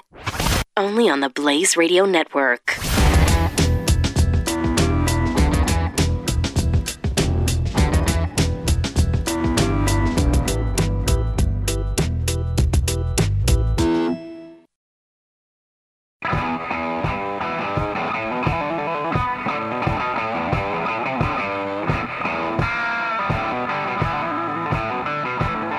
Gray returns on the Blaze Radio Network. And I almost had to get rid of that rejoin. I know that was cool. I know. Time though for chewing the fat with Jeffy. Happy Monday. Mm-hmm. Oh man, how about those Oscars? How about them? Come on now. Weren't they something? Tremendous, right? wow. I didn't I watch. mean- I didn't. Uh, I didn't What? watch. Didn't watch a minute of it. Not one minute. Not one minute of that garbage. Yeah, I don't even know what did channel I it was watch. on, Really? honestly. Yes. Seriously, you didn't watch any of it? None of it. Wow. No. I mean, I didn't care. I mean, I knew that nothing I saw was going to win Best Picture. Basically, didn't care who won the Best Actor and Actress. Didn't care about any of it. I frankly. love the uh, I love the uh, uh, best actress. Uh, she uh, Frances McDormand Yeah. for uh, Three Billboards. Mm-hmm. Her big speech with uh, talking about the inclusion rider. The inclusion the rider? inclusion rider, and Which then everybody. She said that in her speech, and nobody knew what the hell she was talking about. So they were they, they said that it was you know people were googling, and she they asked her about it in the post speech. Mm-hmm. You know when they after you win your Oscar, you get to go back and make you know Yeah. yap your gums some more on Mhm. thanking everybody. and uh, she talked about uh, it being the uh, the first time that uh, like I've been in the business for 35 years, and uh, I spoke of the inclusion rider. I just found out about it, right? And the inclusion rider is uh, you know where the actor adds a clause to their contracts that force production companies to provide gender and racial diversity in movies. Oh my gosh. So good uh, golly. and this is where this is where they're at now. This is a this is a tweet from uh, from just just a, a random human. On inclusion rider is something actors put into their contracts to ensure gender and racial equality in hiring on movie sets. We should support this for a billion reasons, but if you can't find a reason to, here's one: it will make movies better. How? Mm-hmm. I'd like to know how. How does that make movies better? Because I was under Mm-hmm. the impression that uh, to make good movies, you needed the best people in the best spots. Yeah. If that's not whether they're a diverse white, cast, black, then so be it. yellow, female, male, Mm-hmm. but the best person. Yeah. No, No, that's not right. Nope. No. not gonna happen.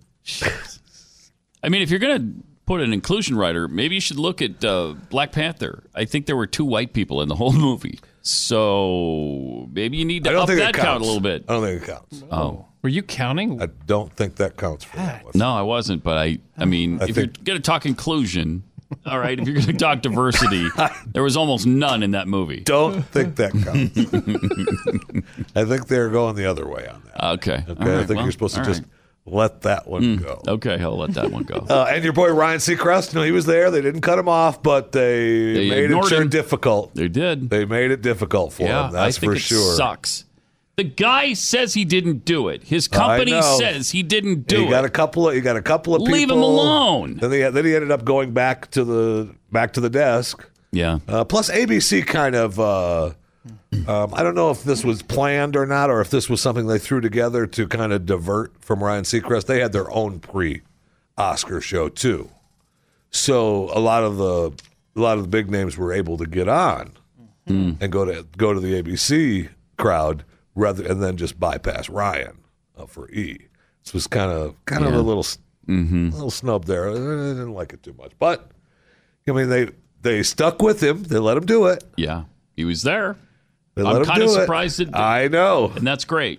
And he had the balls to be there. I know that was strong. That's a that's Yeah. that's a pretty big statement if the guy is guilty, yeah, I know. right? Yeah. I mean, it, he I, it stands to reason to me that that's even more evidence that he's not guilty. But Well, uh, Kelly Ripa certainly supported him the Yeah. other day because it's Kelly and Ryan now, right? yeah, I guess that guy. And she said she loves him. I mean, you know how much work he's does the, guy best. need? First of all, I know he Okay, takes too many it. jobs. He needs to do. He needs to stop, stop with that. Okay, you've taken way too many broadcast jobs. Pick a couple and then leave the rest. on.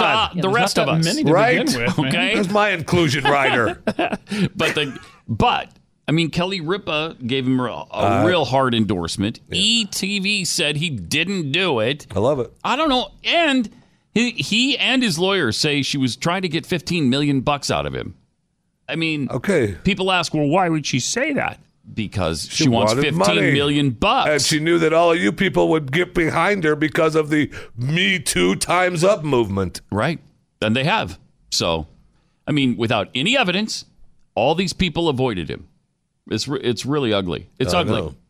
So anyway, good luck, and and of course the early ratings uh, came out uh, for Mm-hmm. Not the good, Oscars, which is great. Sixteen percent from last year. So Good. Good. now they're trying to downplay that by saying, well, the numbers from eight to eleven p.m. down fifteen point six percent. Oh, and not 16. But of course, Okay. ABC ran 50 minutes after primetime's cutoff, so those are subject to some adjustment. Mm-hmm. Yeah, it might be worse. Yeah, I hope so. Yeah, me too. And of course, my favorite uh, tweet from our president, Donald J. Trump. Mm-hmm. Uh, I don't know. I don't know how much longer I can take this BS uh, spelled out. Uh, so terrible. Hashtag Oscars.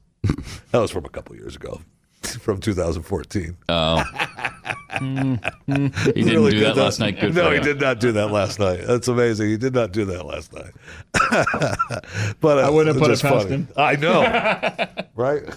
Oh boy. And of course, we had uh, Maxine Waters speaking uh, this weekend in Selma, Alabama. Yeah, I have that. Uh, we've got the video if you want. I've got Okay. it cut up because we don't need Yeah. a couple of things. I, I don't know, and, and I'm not sure what you have.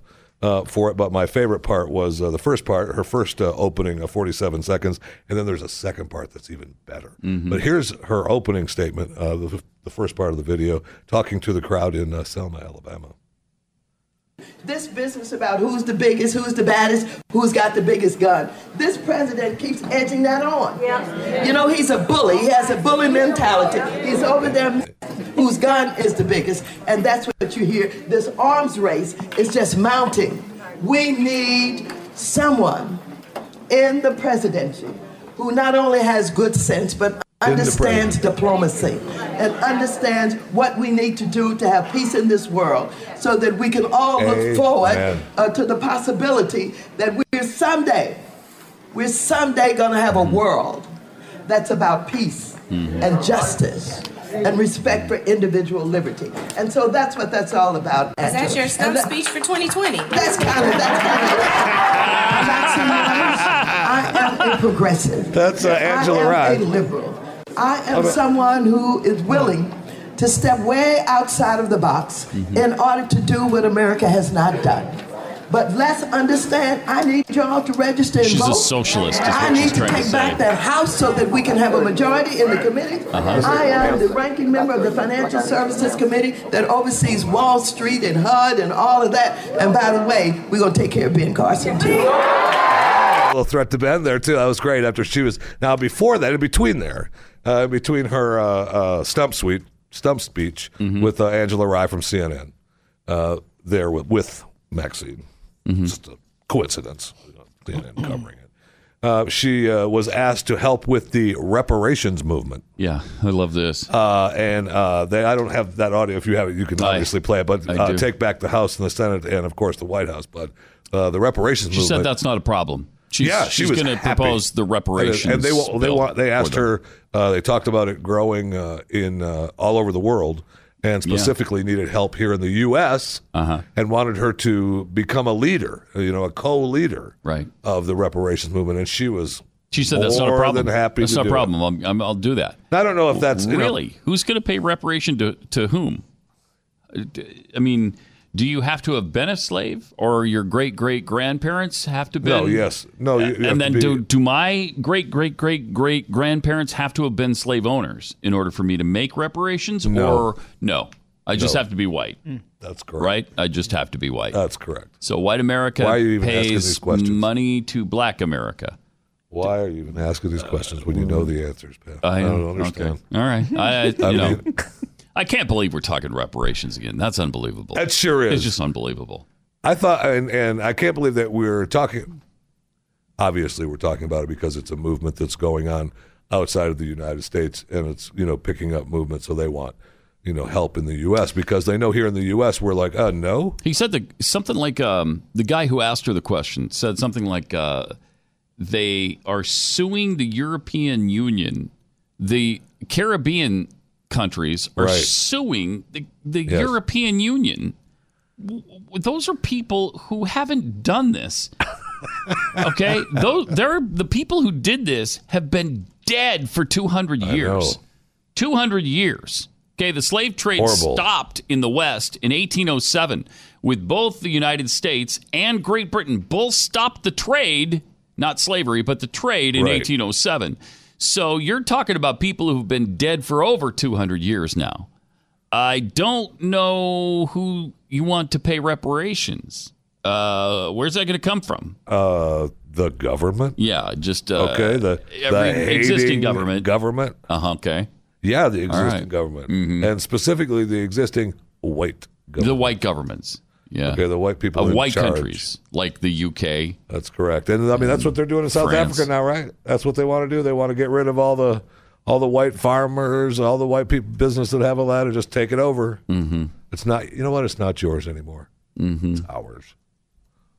Okay. That worked out really well when uh, Robert Mugabe did that. Gave all the farms Huh. to his friends who didn't know how to farm, Uh, and then the people of his country starved. So Wait. that might go really well again. I don't know. So it was tried before? yeah, it's been tried. hmm It's been done. And it- it's been done. And Didn't it- go that well. You, you, know? claiming the way you made it sound is that he gave it to his friends yeah, he and they gave it didn't to know his how friends. to farm, so weren't necessarily grew? farmers, and th- they, didn't, know, how what to to, grow? do. Right? Yeah, it's kind of strange. But he gave them a you know huge swaths of land and farms. Yeah, but it doesn't. I mean, all you do is look at the land and stuff grows on it. I, I mean, uh, people Yeah. eat what grows up on the land. Tell that to a farmer and see what they say to you. I mean, that's all right. I mean, I'm just saying that's how it's done, right? Not really. No, no. So that's why just- they had no food. You hire a couple Uh, people to pick it out of the fields, and Yeah, and it comes right to the market. right. It's Right? not quite that easy. You know, it's pretty close, but not quite that easy. I was. Yeah, you might have been misled sure. a little bit on the whole farming situation. Well, they, they didn't use Brawndo on the crops. That's what happened, like an idiocracy. So st- so stupid. Yeah. So stupid. Hey, uh, if you're uh, up uh, 33 minutes past midnight tonight, Mm-hmm. uh, SpaceX going to blast off another rocket, the Falcon 9 rocket. I'll miss that. uh, from Florida. Uh, they're tasked with the the communication satellite, the Hispasat, called the Hispasat 30W-6. Well, that's catchy. That's really catchy. I mean, that is nice of them, yeah. And uh, they're not going to uh, do their signature rocket landing at sea after takeoff either. It's too heavy. I do too much blast to get that thing up into space. But uh, they're, I mean, good for them. I say keep going. and what are they off, taking up there this time? Just uh, uh, the satellite. Another The satellite? communication satellite. Yeah. Okay. Yeah. The uh, it, it, it, they they in fact call it a hefty communication satellite. Mm. So uh, Hispasat is uh, quite a big one. Yeah. Go ahead, you blast off. We'll be good. Did you know? did you know that Twitter was broken, Pat? That it's broken? That it's broken. No. I didn't realize it was broken. But according to their CEO Jack Dorsey this weekend, um, oh yeah, he's it's it's it, the platform is uh, is is in important ways broken. Well, I I agree with that. And he committed to the company to trying to fix its problems while acknowledging that hey, it won't be easy. Yeah, it won't. I mean, you're going to have to decide how you're Um, going to fix it because it's it's filled with nastiness. We all know that, right? Twitter is not the Uh, place to go if you want to feel good. right? Well, that's not true either. No, that's not the not place. true it's either. not the place if you want to feel good. It's just You not. can. Yeah, but you probably won't. You probably You won't. can, and heaven, heaven forbid, we built a social platform. We didn't think somebody was going to say something mean on it. I mean, You mean what? get over it. Okay. Well, either that or you don't use it. Right. Right. And I mean, I, I have I have a feeling that that's probably what they're leading toward. I don't know how you fix that though. I don't I don't either. know how you fix mean things being said about yeah, you people. can't. Uh, you can't at this point. Right, Not I unless mean, you change. I mean, if I guess you can. It's your private business. So if you want to eliminate anybody saying anything mean to anybody else, you can. But it's going to kill your platform because that's what it is. Right. Right. And Well, and That's they're saying that's what they're saying that the AI platforms, and I know Facebook and some of the others are trying to starting to test and use their their uh, algorithms so that uh, you know they can search out you know bad stuff being said, and then they can just block it and be done with it. Did you see the algorithm, the hate speech algorithm thing that that we played earlier? Yes. I mean, A little frightening. Let's play that again, Kim, if we have it uh, handy. Um, let's play that algorithm hate speech thing because that is chilling. It is. it's a little frightening. Perhaps. ADL and the University of California at Berkeley's D Lab have been working to develop a new approach to tackle online hate using the latest methods. Oh. The goal of the Online Hate Index is to help tech platforms better understand the growing amount of hate on social Right. media Mm. and to use that Mhm. information to address the problem. Oh, By combining artificial Yeah. intelligence and machine learning with social science, Oh, the Online Hate Index science. will ultimately uncover and identify trends and patterns in Uh-huh. hate speech across different platforms. We've just completed our Oh, first phase of research, and Did we you? found that the machine learning model identified hate speech accurately. Super accurately accurate. between Look at that. 78 and 85 percent of the Good. time. It identified in the it next phase of our project, we will look at specific targeted populations According to in a whom? more detailed manner. Listen, the only the twenty two We'll percent we got wrong. content on Sorry. multiple social media I can't take her anymore. All Yeah, We'll sorry. identify We've heard enough. Yeah, but the music makes me want to keep watching because it's That's- progressive. We got it. That's crazy. I man. know. Who's determining what's hateful and what isn't. Well, they are. Who's determining that it's 78 to 85 percent accurate? And what about the other 15 to 22 Yeah, don't worry about those people. Don't worry about that. Uh, we were wrong. Sorry. Sorry, we were wrong on those, but uh, that's I mean, all that's right. what happens, right? I mean. Facebook had the big shoot this this weekend over asking, uh, you know, about their. They ran their survey uh, asking users about their grooming behavior, and uh, one of the questions uh, was thinking about. I'm thinking about an ideal world where you could set Facebook policies how you could handle the following private message in which an adult man asks a 14 year old girl for sexual pictures. It's one of the questions on the on their survey. And then uh, they sent that out, and then all of a sudden it was like, "Oh, hey, we probably, uh, we probably, it's Facebook. What are you doing?" All these people sent them messages like, "What is this?" Oh, we sometimes ask for feedback from people about our community standards and the types of content that they would find most concerning on Facebook. Look, we understand this survey refers to offensive content that is already prohibited on Facebook, and that we have no intention of allowing. Hey, you know what? So we stopped the survey. Sorry. Don't worry about it. For, we didn't mean to send that thing out anyway. Sorry. Oh man. Don't worry about that. It's, it's okay. We didn't mean it. I understand Facebook. You know, they've got two billion users. I know. but I understand it's starting to become really unhip with the kids. Oh yeah, That's because their parents are following Right. them. And grandma Yeah. and grandpa's on it. Yeah. And yeah. Everybody's on it now, and they don't want any part of it. So they're Right. going to Snapchat Move or on. Instagram or whatever. Yeah. So And there's a- Facebook. there's a few other new ones When that out, happened so. to MySpace, bye bye MySpace. Well, no, MySpace is still bye bye. still there, Pat. Don't Yeah, silly. it's still there. Gone. It's still And, there. oh, is it On ever used? on a server somewhere? It's still there. it's not gone. you remember when uh, it was like 2006 that I think Fox News bought that for Yeah. 300 million dollars. A lot of Yep. money, yeah, huge. And then he sold it for 50 million. I mean, he just cut his losses, man. Yeah, just like it it tanked overnight. Yeah, that was too bad. Facebook I mean- beat the crap out of it. Right. And it was over. And and So that's going to happen to Facebook. You think you I think, uh, you know somebody would you know try to see it? You know, that was tough to because other people were like, "Well, we saw it coming." Ah, you know, that's tough to that's tough to call. And he you, Mm-hmm. You make a bet, right? I mean, Rupert has paid off on a few bets he's made. Yes, yes. So you know he's lost two hundred fifty million on that one. It kind of losses. Let's get out. Mm-hmm. Have a nice day. Mm-hmm. Um, you know what? I'll I'll save a trip to Spain once this year. Okay, be over with. Uh, also, Cosby went back into court this morning. Uh, they're fighting. You know, his case is coming back up. Uh, they're real soon. That's going to be everywhere. The retrial is scheduled for April second. Uh, but they went back in. Uh, they went back in court this morning, and they were going to uh, charge that uh, uh, the defense team is asking that uh, all these uh, other charges are being to get thrown out. These other women, they, they want to bring up all these other cases, uh, the past cases that have been, uh, you know, saying that we're the same way and charged it, but he's only charged in one case uh, the assault of the former Temple University women's basketball administrator, and uh, they're saying uh, that's the only case we should be talking about. We shouldn't be bringing up all these other cases and all these other women that are alleging, you know, some of the same stuff. So there's that case is back in court now. We're back Wow. swinging with Bill Cosby, and I'll leave you with uh, my favorite. Leave us, leave us, leave us with it after Just this. one tweet. Just after this. After this, because I got to one get to this. I got to tell you about a uh, great new client who is doing some incredible work. Uh, it's no secret that our veterans are virtually forgotten by the government they serve to protect, but that's where we come in as Americans. Do you know there's tens of thousands? There are something like 72,000 veterans organizations, and none of them help to pay for funeral costs of our vets.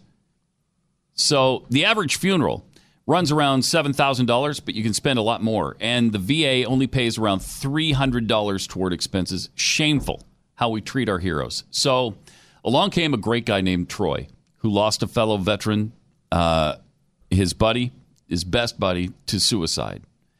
And he was determined to help pay for a proper funeral for his friend. So here's what he did he turned some scrap lumber into great looking American flags like this. I mean, he does such a great job. This is really cool.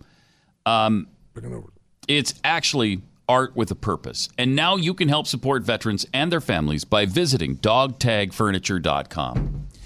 Uh, there's a lot of great things on the website with sales benefiting those who served. So you can really help make a real difference today. Dog Tag Furniture, where things like this that uh, Keith just showed are for sale.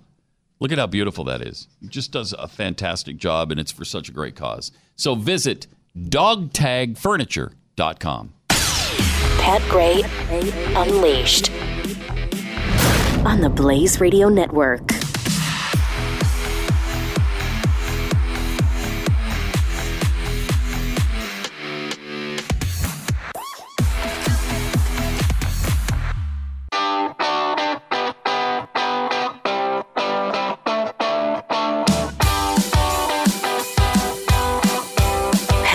Unleashed. Triple eight nine hundred thirty three ninety three. All right, uh, Jeffy had one more tweet. Just a tweet, you Just know, a to end tweet. the, end this segment. To get out. The picture is of uh, security uh, walking down the red carpet last night, uh, pre Oscars, and uh, it's from uh, at Ranger Holton, and it is uh, entitled "Good Guys with Guns Protecting Cultural Elites."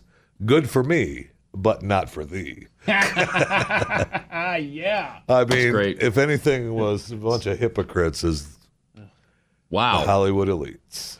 I mean, I know. Look at that. I know. Is that real or did somebody Photoshop that? Uh, it, either way, you know what? I don't care. I kind of I want to believe know it's if it's real. real. No, if it's I mean- real, then that's unbelievable, I, man. I find it. uh, I wouldn't be surprised in today's world that not being real, but I find it. I would find it hard to believe that it wasn't real. You know what I mean? if it's real, it's outrageous. Yeah, they shouldn't. First of all, I I kind of doubt it's real because Mm-hmm. they wouldn't be dressed in military gear, would they? well, a SWAT team uh, t- going through the going through the building, right? Pre Oscars. Mm, maybe. Yeah, maybe. I'm trying to verify that. All right. Yeah, We'll, we'll see if we can I verify mean, that. I, either way, like I said, I don't care. It's best. you know what? It's real. At least you're honest. Whether somebody faked it or not, it's real. Damn it, Pat. if somebody faked it, Damn it's it. funny. If somebody didn't fake it and it's real, it's outrageous. Right? Either way, it's outrageous. Way. Damn elites. Uh, oh man. All right, triple eight nine hundred thirty three ninety three. More Pat Gray Unleashed on the way.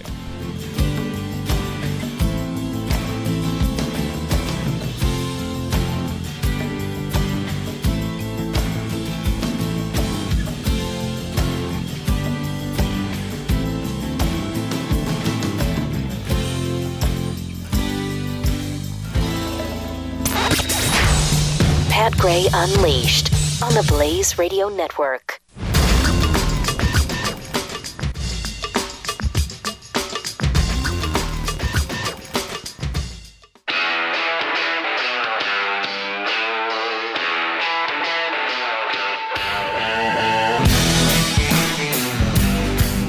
Pat Gray is here on the Blaze Radio Network.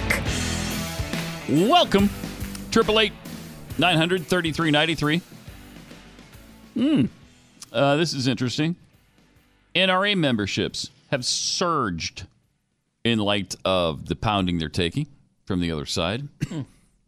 uh, Daily Mail reports that Google searches for NRA membership rose 4,900% since the attack. Uh, that's great. The Hollywood attitude was epitomized after writer director Judd Apatow and actress Mia Farrow and comedian Chelsea Handler, all of whom responded to the Florida school attack by calling calling out the NRA to drive a wedge between voters and pro-gun legislators. Um, CNN's February 21st gun control town hall highlighted the media's anim- animosity toward the NRA. and yet, people seem to be jumping in to support them by joining up. So that's great. Good. Uh, also, some uh, tweets at Pat Unleashed from Navy Aviator. Uh, now it's now it's LGBTQ LMNOP and A, which stands for amphibious. If you were listening earlier to the Shape of Water discussion, because uh, that won the Academy Award, and apparently it's a woman who falls in love uh, with a fish. I'm or so- a, I'm sorry? a humanoid amphibious Oh well, now it's creature of some sort. You made it sound Yeah. I mean, it's a fish in the form of a human. Yeah, I get it. Uh, it's, it's still icky. Um, but who am I to say that?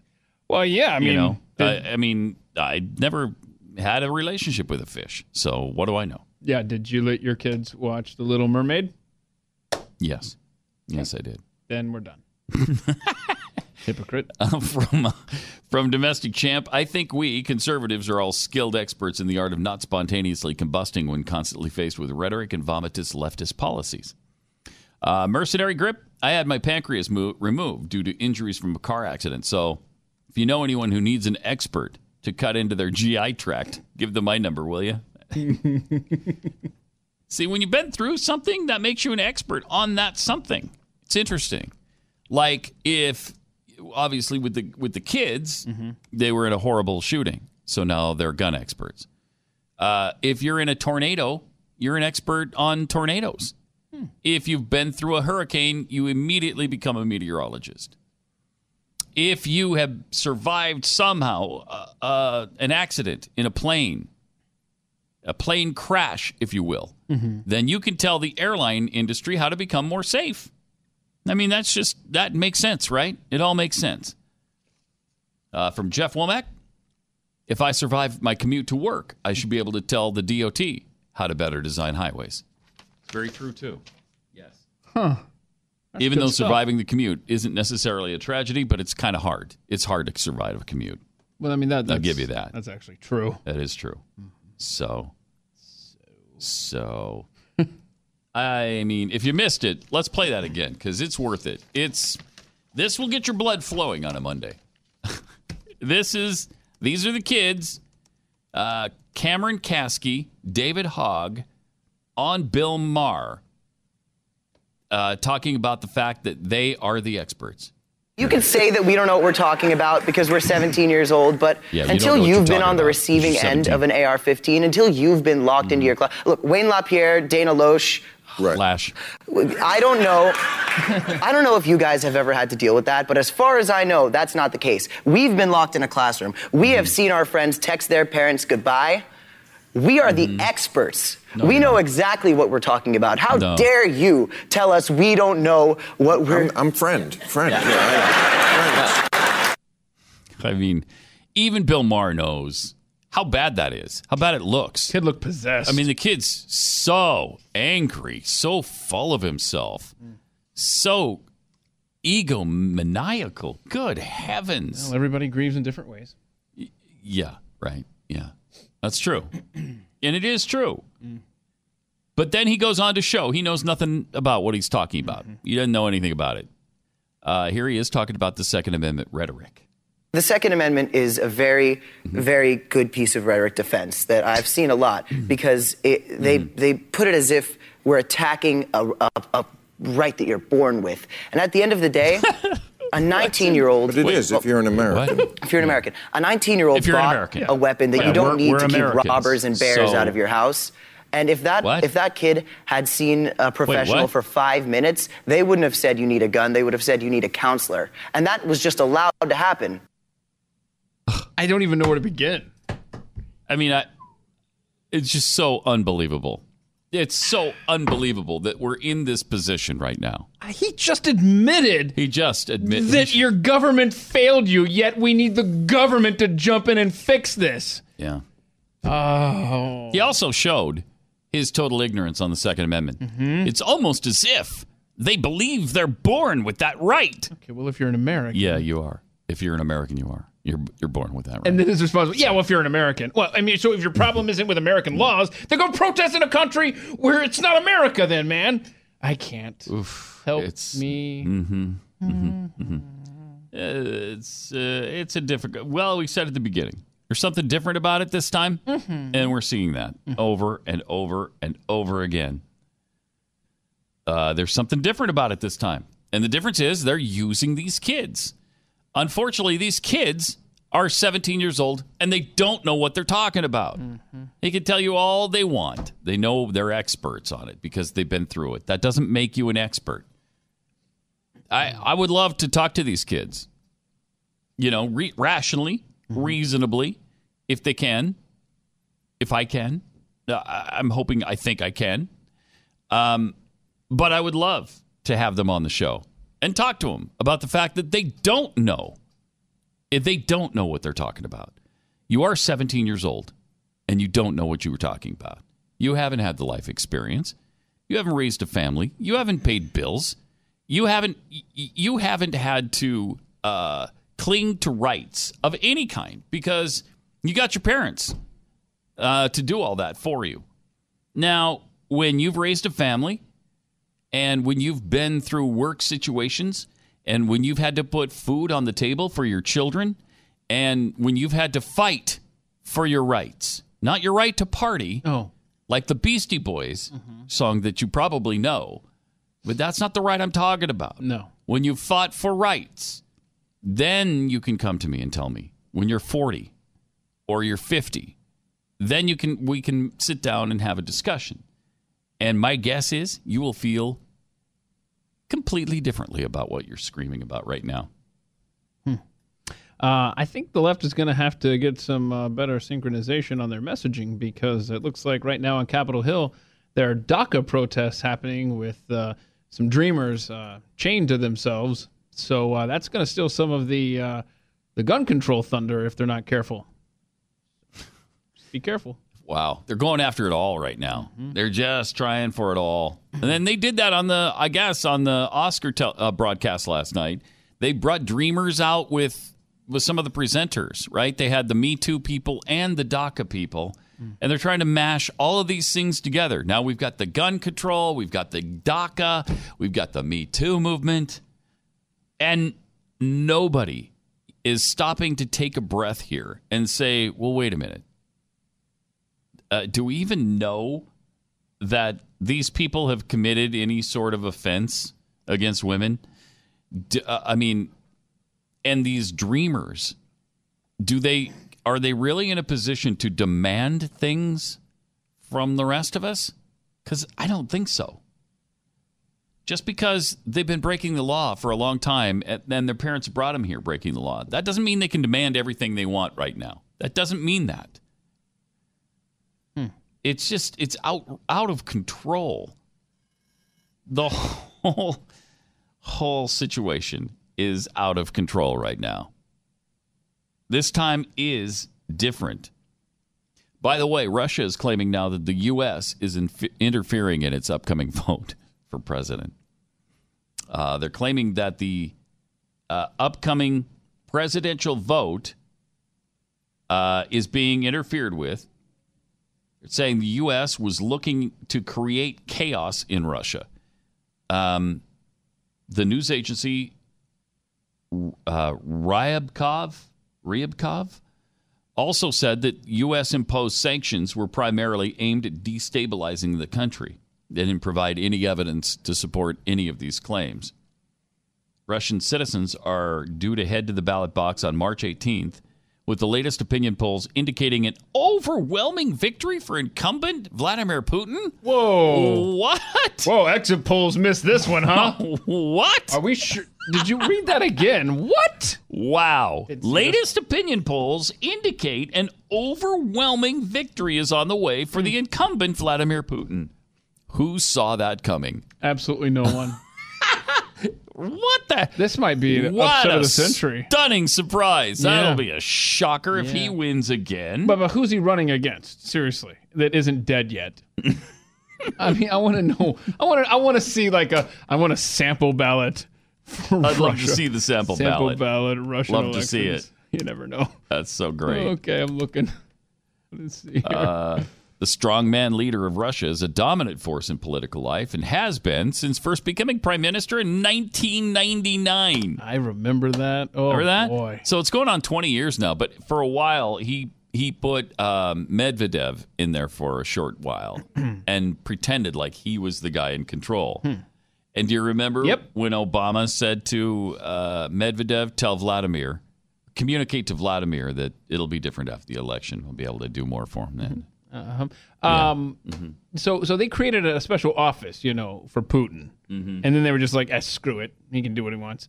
Uh, but there are seven guys running against Putin. I mean, you'd think you would only need to convince like one guy, like, "Look, dude, just run. We're, we know we're not going to Mm-hmm. kill you. Just we need to make it look like." But no, you've got a woman. Seven running. guys. Yeah, there's a woman. Well, and a running. woman, wow. Yeah, so it's like six and one or something. Wow. I don't know. And he's ahead in the polls, though. That's incredible. Right, you would expect That's it to just incredible. be down to the wire. Remember this exchange. My last my space, please. Yeah. Uh, last time my election, I had more flexibility. Hell, more flexibility. Yeah. yeah. Yes. I transmit this information I'll- to Vladimir and my.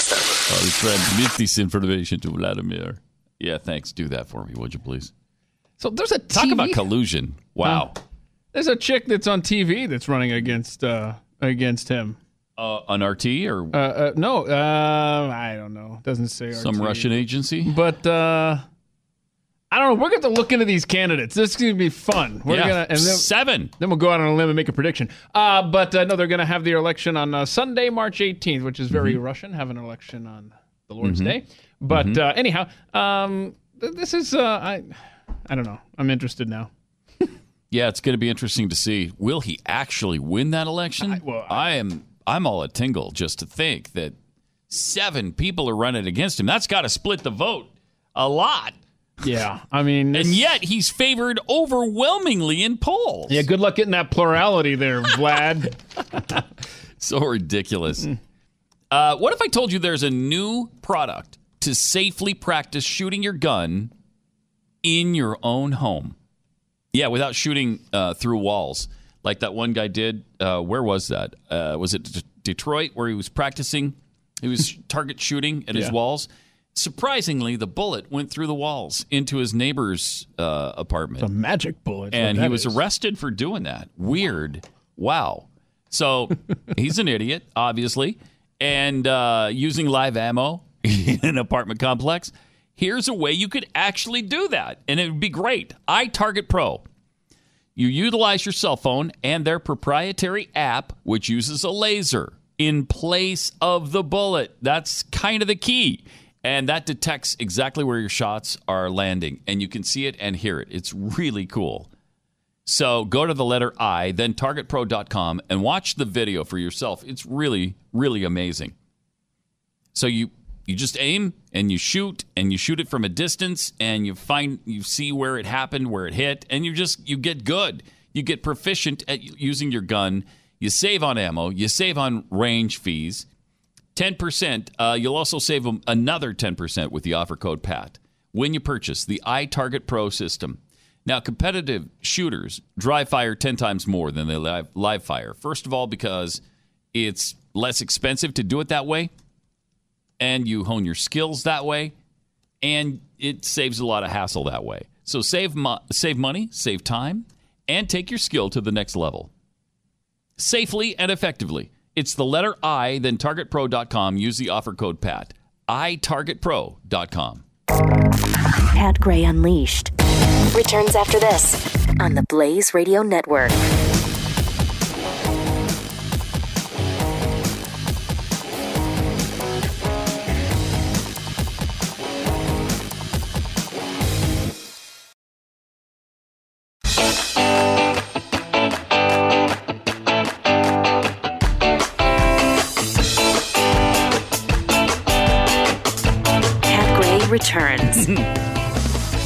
Oh boy, things are heating up in that uh, presidential election in Moscow, the one that we're interfering in. Uh, seven candidates running against Vladimir Putin. Oh, wow. Seven. one of them, Ksenia Sobchak, Okay. was doused with water in Moscow on Sunday by an aide to a Moscow city council member.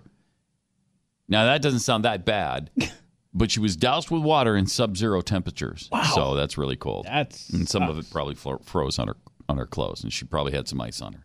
She's probably bundled up though. She could have been killed. She could have been killed. Really? Yeah. I mean, if that, what if her whole body would have frozen in the water? Was she naked? No, I don't think so. No, she had like fur coats on. Okay. I don't think we're all fine here. anyway, what does she stand for? Uh, Do we know? Fun. She stands for fun. I don't know. We got. We. I, I really want to look into this. Let's into go this. through though. these tomorrow because I, I I think we have some fun going through these uh, Yeah. hopes yeah, yeah. for Russia's future. Because, I mean, he's not guaranteed anything, right? I mean, Putin, yeah, he's been there since 99, but he could be defeated this time. This time's different, right? uh huh. this is a free and fair election going Oh, on in. Russia. You know that, right? I mean, he's not Wink, expected to get more than He won't, 98. he won't get more than 98, 99%. 99. Just like uh, uh, Saddam, Saddam Hussein, Hussein, used yeah. to do. uh, he never got 100%. Not once. You know what this says about the rest of the world and how how the rest of the world is better than us. Look at how unified these people are, right? Look at that, yeah. They go to the Look polls, they've got seven choices, and the guy who wins they're going to be unified behind with 98% of the vote at least. Hmm. Mm-hmm. Just like Saddam Hussein. They're showing us the way, and we're just not paying attention. Good. Of course, Donald Trump would like us to pay attention, but that's another story altogether. Well, he thinks it's great what Xi Jinping has done. Uh-huh. He's going after a president for life as well. Mm-hmm. In fact, I think they just, I think the Politburo, or not the Politburo, but uh, the Chinese version of that Workers uh, just said yes to it. So he's going to be president for life. or somebody on Twitter pointed out, yeah, we've kind of done that. It's called FDR. ah. Yeah. And you know what? The only thing that stopped him was death. And a new amendment came after that because Yeah. see that kids kids in Parkland that's how it works. Okay? If you Right. want to change, you do that. Yeah. Ask for an amendment. Yeah.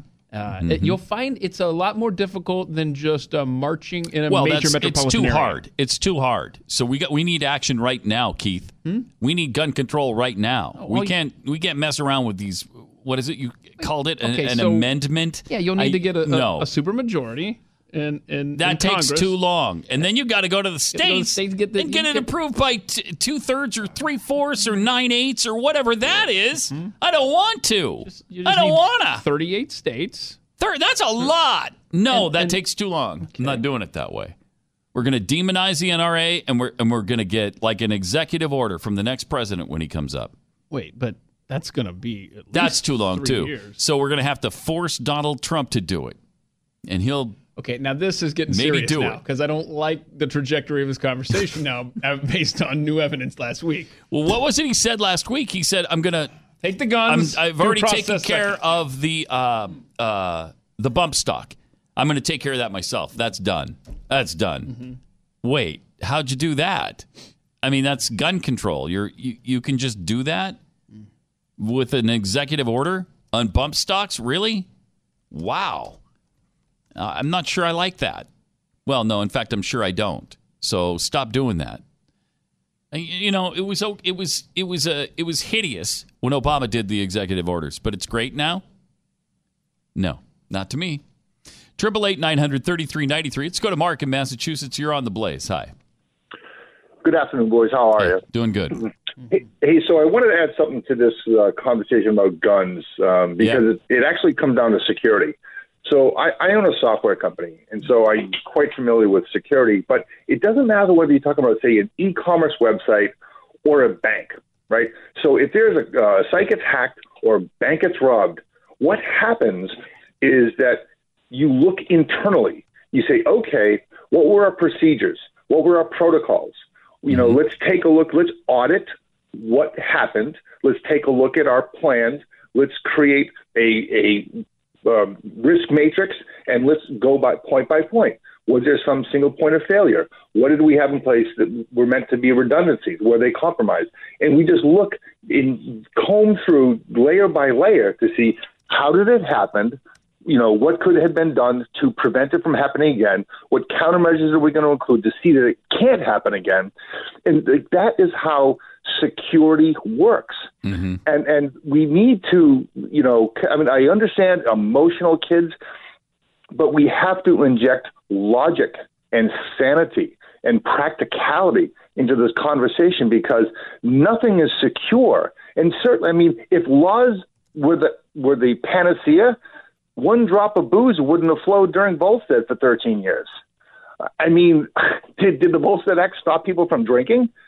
No. It's, it's the same thing. Making a law that somehow, you know, made all arms illegal doesn't change the fact that there will be people who will seek to possess weapons. We have to look at this from a security perspective. It's it's no more complicated than that. But Mark, are you challenging the expertise of these 17 year olds? They're experts. They're they told us they're experts. So Well, I, I, I you, well, you got me there. yeah, I did. Yeah, that shut you down, didn't Yeah, it? yeah. okay, you're not so confident Put me now, in my- Mister. put me in my place. Yeah, put that in your I pipe. mean, the heck with what I know about application security. Dang. Yeah, yeah. Have you had an AR-15 aimed at you? No. So you're not an expert. Get off the phone. Well, okay, I, you you unspooled my entire logic chain. Thanks, no, Mark. it's just- no, it's a great point, and it's it's a point well taken. Um, and if we could approach this from the standpoint of logic, it would be great, right? We're just not doing that right now. We're just not doing it. Eh, I don't know that the president is even doing that. Hmm. We just seem to be going off emotion and listening to these kids and all of these late night talk show hosts and comedians and the uh, Me Too movement and everybody else turning to these kids and saying, You're great. That's so great. Keep leading us. They're 16 and 17 year old kids who don't know anything. What do you mean? They're going to lead us Uh, on on such an important issue? Really? Yeah, it, it's nuts. It's just it's madness. I mean, it's madness. Triple eight nine hundred thirty three ninety three. Uh, let's go to Jerry in Illinois. Jerry, you're on the blaze. Yeah, Pat. Hey. Hey, how are you? Good. Uh, my question is uh, last year I had major headaches for over a month. Uh-huh. So I went to the doctor and they prescribed to me a Prozac. Prozac. It was a derivative of Prozac. He even told me, he goes, hey, listen, you know, before you go home and you go on the internet and you see that it's Prozac, now, you know, we find that it's going to help you. It's going to help you, you know, with your headache and stuff. Well, after that, I didn't do it. So not, then, now this year, I got shingles, right? They gave me the same drug. I feared that they're going to use that against me to take away my guns because I'm on I'm on Prozac. It, that could happen. I mean, that's a legitimate. I think it's a legitimate concern, Jerry. So you haven't Correct. taken it uh, for that reason? Have you? Have you not Correct. taken it? Yeah, you should look at it. Correct. So, so so now now they're they're blackballing me. They're you know they're they're they're you know they're putting uh you know tags or whatever. Mm-hmm. I I I'm visually impaired. Okay. Yeah. And that that shouldn't that shouldn't cause you know for me not to own a weapon. It should not. I still you know I target my you know my targets and what have you and all that stuff. I practice on a regular basis. Hang on just a second. We're at the we're at the bottom hour break. We'll get right back to you in a second here.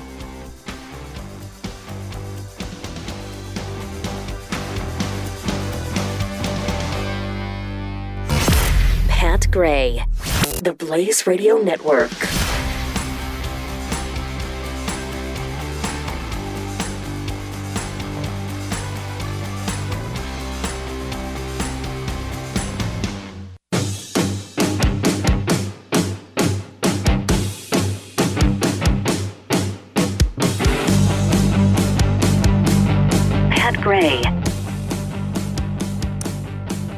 888 933 93. Uh, we were talking to Jerry in Illinois about um, this madness with the gun control thing.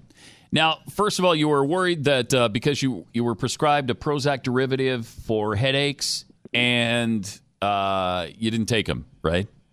Correct. Okay. Correct. And then and then I and then I seeked out another doctor, right? You know, mm-hmm. well, you know, and, and, then and then I went to uh, marijuana for that. You know, okay, so then that took care of that. Then I got shingles and then I went to another doctor for the shingles, which I didn't know what it was at the at, you know at, at the offset. Yeah. So then when I went in there, he prescribed the same thing, Oh wow. the same same drug Mm-hmm.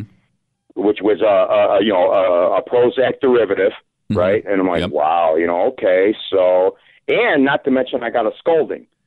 But not you know, not only that, I mean, as far as you know, like Illinois, I mean, it, it, it's getting goofy. Okay, I have flags out in, in my front lawn, and my my uh, cul-de-sac. You know, they they tore my flags out, and then I got a letter. I got a five dollar fine in the winter. In the winter, Mm. and then they and then they pulled the flags out. The what, your homeowners your homeowners association took the flags out. correct, correct. Do they have a then I Do they have anything in your agreement about not putting flags out on No, your lawn? sir. No, sir. Wow. No, sir. The, the only the only thing that we have is the Christmas lights and what have you, and uh, you know, and, and and I maintain that garbage cans, things like that. You know, yeah. I I went through it multiple times. So Illinois is getting really goofy. But as far as the gun control, Oh, it's not just uh, Illinois, yeah. man. It's not just Illinois. It's getting goofy everywhere. Appreciate It the really call. re- it, it really right, is. thank It's bad. Thanks, Jerry. Um, now let me ask you this though: If you have migraines, are you an expert brain surgeon? Can you perform brain surgery if you have migraines? I think so. Right? You're an expert at that point. You don't need to go to I law think- school. yeah, if, if you if your head hurts, I think you can become a brain surgeon. I think that's fair. I think that makes you a brain surgeon. Right, right. I think that makes you a brain surgeon, Yeah, and I think it, It makes does. you like the chief brain surgeon spokesman if you were able to get your migraines to go away through whatever means. That's right. You might try this instead of the Prozac that they were. I- I understand um, Botox is good for migraines. Oh, Seriously, they say Botox. You might want to ask about that, Put Jerry. I should have told you that when you were on the phone, but maybe you're, hopefully you're still listening. Botox uh, injections, or yeah, I think it's injections into what can stop migraines. I, you know, you're not. A, you haven't had the migraines. I haven't had. So you're not a migraines. brain So surgeon. I'm not. I'm not a brain surgeon or a brain expert. So I don't know, but that's what I've heard. There was a time Look when I into that. That's hat- that's a you know it's an alternative to Prozac I was a hat expert at one time, but because you wore hats. What? Or because you? Yeah, but that that was Okay. in a previous life. Yeah, so- you're not anymore. No, I don't. I know. I'm. So why don't you I'm shut up then? Okay, shut up. expert. I'm listening. I'm just trying All to keep my head warm over here. Don't mind me. Triple eight nine hundred thirty three ninety three. There's a uh, person, Belarusian social media star, is hoping to trade some information she says she has that links President Donald Trump to the Kremlin for her release from a Thai prison on sex charges. Hmm. So, so what's this? I think that's pretty reliable information, right? It An- sounds like it. Anastasia Vakush- Vashukovich. Sure. Anastasia Vashukovich. Uh, or maybe it's Vashukovich. I it think she- depends. she You needs a second know. name, and she gets one later in the Mhm. story. Anyway, she's become internationally famous in recent months uh, for her racy selfies. She was jailed in Thailand for offering sex lessons without a permit. I hate when that happens. Yeah, you got to get a permit for everything nowadays. Yeah, I don't want to stand in line and like, so what do you need a permit to. for? I need to give sex class. What? I'm sorry. The self described mistress of Russian billionaire Oleg Deripaska was arrested with nine other Russians and Belarusians after officials received complaints about the $700 week long class and they raided the meeting.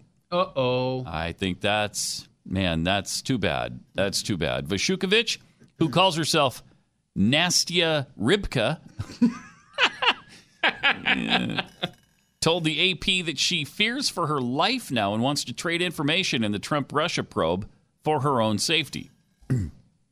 She's not offered any evidence, which she previously claimed to have in an Instagram video, and it's not clear whether she has any useful information at all. My guess is uh, no. But then I would guess Vladimir Putin's going to win the election too, and I, I mean, I've got no knowledge of that. Yeah. I mean, you're not a Russian. uh, I'm not voting. I'm not a no. I'm not a Russian anything. Thank heaven. Vashukovich and her jailed companions have sent a letter to the U.S. Embassy in Bangkok Oh, here we go. seeking asylum in exchange for photo, video, audio, photo dash video dash audio evidence of wrongdoing between Trump and the Kremlin. And she also posted a video outlining her claims on Instagram. That's great. Wait, why, why is she waiting until she's in prison to talk about this? I don't understand. Yeah, that's a good it's almost like, yeah, I'll give you some good information. This sounds like the Ray Lewis situation in Atlanta. She says, uh, I didn't want to tell you about many things. She didn't because she didn't want to. Oh, she didn't want now to. she's kind of been forced into it, I think. Now they're trying to lock us up, she says in the video. Um, but now I'm ready to put together all the pieces of the puzzle that you have been missing. and Back it up with audio and video regarding the ties of our esteemed lawmakers with Manafort, Trump, and all this buzz around the U.S. election. I know a lot, she said. knows a lot. And I, I mean, you can't help but believe that. Like if I Right. could pronounce her name, I would try to remember it, and then I would say, "Wow, remember when?" Uh, Told you, it's Vashukovich. Anastasia Vashukovich warned us. She had everything. Those Russian names are really cool. They're fun to say. No, they're impossible. If you can say them, they're fun. I mean, I feel sorry for hockey announcers. I mean, they have to like A rattle of off these in uh, Russian NHL names. now, right? Yeah. Well, here's here's how I get around that. Mhm. I don't watch it, so that hurts. Saves me a lot of a lot of hockey. Vashukovich passes it off to Rapaska. Yeah, I never hear that. I don't. I don't hear any of that. But why not, man? And there is Gelnitskaya. No, I see. I don't. I don't hear any of that. I don't. I don't care about Gelnitskaya. Every day you find new ways to break my heart. Yeah. Well, that's the way it goes. I mean, it's what That's it, the way goes sometimes. it's an aversion to ice. You you resisted curling. Yes. Now you're bad mouthing hockey. Yeah. Well, you they're fell both in love with sports. That's you why. fell in love with curling at least for it was like five minutes. Fell in love. At five minutes, you were sitting here just going, "Oh, think- I get it I think now." that's somewhat of an overstatement I that I it. Fell in love Yeah. with hockey with uh, Yeah. Mm-hmm. curling. Uh, it's- I fell in love with the gold medal though that the hockey pla that the Look, curling you weren't even there people for the ride. You're like, oh yeah, so USA, USA. Couldn't even get you to watch the gold medal match. That is true. That is true. So we're going to a Dallas Stars game some point. No, I'm never going to a Dallas Stars game. I can pretty well safely say that. Why? I mean, I've safely avoided Dallas Stars game it- to this point in my life, and I'm so committed to that that I'm going to continue. this is a ruse. This is an elaborate ruse. You're acting like you don't like hockey. It's really you don't want to hang out with me. well, it's I mean that too. Uh, I mean, whatever, man. That's that cool. too. I don't have a No, heart. There's definitely that element in it. Uh, Triple eight nine hundred thirty three ninety three. America's fastest growing cities 2018. Hmm. What would you think? Was, I, I would think it was someplace in Texas. Can I just say? Wouldn't you? I know the answer, and I called this 20 years ago because I wanted to live there. Uh, You've been talking about it for about 20 years. I do know that. Mm-hmm. That's that's a fact. And I I don't know what your obsession has been with it. It started out with uh, with the Broncos. so now everybody's Boise thinking State, yeah. Denver. It's Oh, Boise. Yeah, Boise thank you for. You ruined I it. didn't know. I Thank mean, you. you just It's trying to build it up a little bit. place to land. leading people toward Denver, and then you Broncos, just Denver. Boise State blurred out, blurred out Boise. So it's Boise. Yeah, Carrie and I spent a uh, weekend up there. Um, back Mm-hmm. This was in- even before you spent the weekend, though. You were all about Boise. Yeah, yeah, yeah, yeah. Well, we had some extra. It's a really long story that I won't bore the audience with, but we had Please. some uh, travel vouchers that we just had to use. I was like, where have I always wanted to go? Boise. Boise. And you did. We spent about five days up there. Love that town. I think it's about 2001 or 2 And um, I would say it is a beautiful town. I haven't been there so for a long time, but uh, my brother went to Boise State, and we visited many times. It's beautiful. Yeah, It's and- not, and it's grown a lot since then. apparently it has, and um, that was a that was a stock I should have bought early on, huh? hmm so it's it's America's fastest growing city. Yeah. Now that's not based just on population. They also base it on technology, how the economy's doing. You know, there's several factors there Mm-hmm. uh, that go into that, and it is kind of surprising to me that this isn't a Texas city. Uh, so Boise, Idaho, is the largest or the is the fastest growing, with a population growth of 1.79 percent. That's only 15th fastest. But then when you add all the other stuff, uh, projected population growth, job growth, uh, GMP growth, gross manipulated product. What is GMP? Uh, I know gross what national GDP product? is. Gross national product? GM. Mm-mm, Oh, GM, GMP. gross- Oh, metropolitan product, maybe. I Greater don't know. I'm just gonna keep moving. Yeah, home growth, uh, home price growth. uh, so anyway, when you take all those factors into account, Boise is Hmm. number one.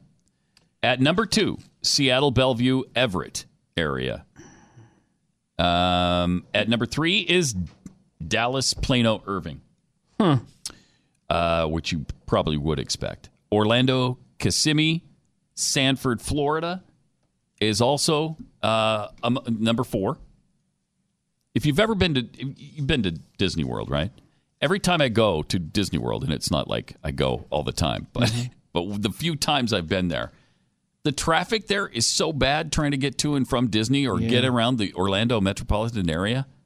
Uh, gotta stay. You gotta bite the bullet and find a way to stay on on the, the, property, yeah. Yeah. Which costs you about seventeen thousand dollars a night, Mm-hmm. but it's almost worth it.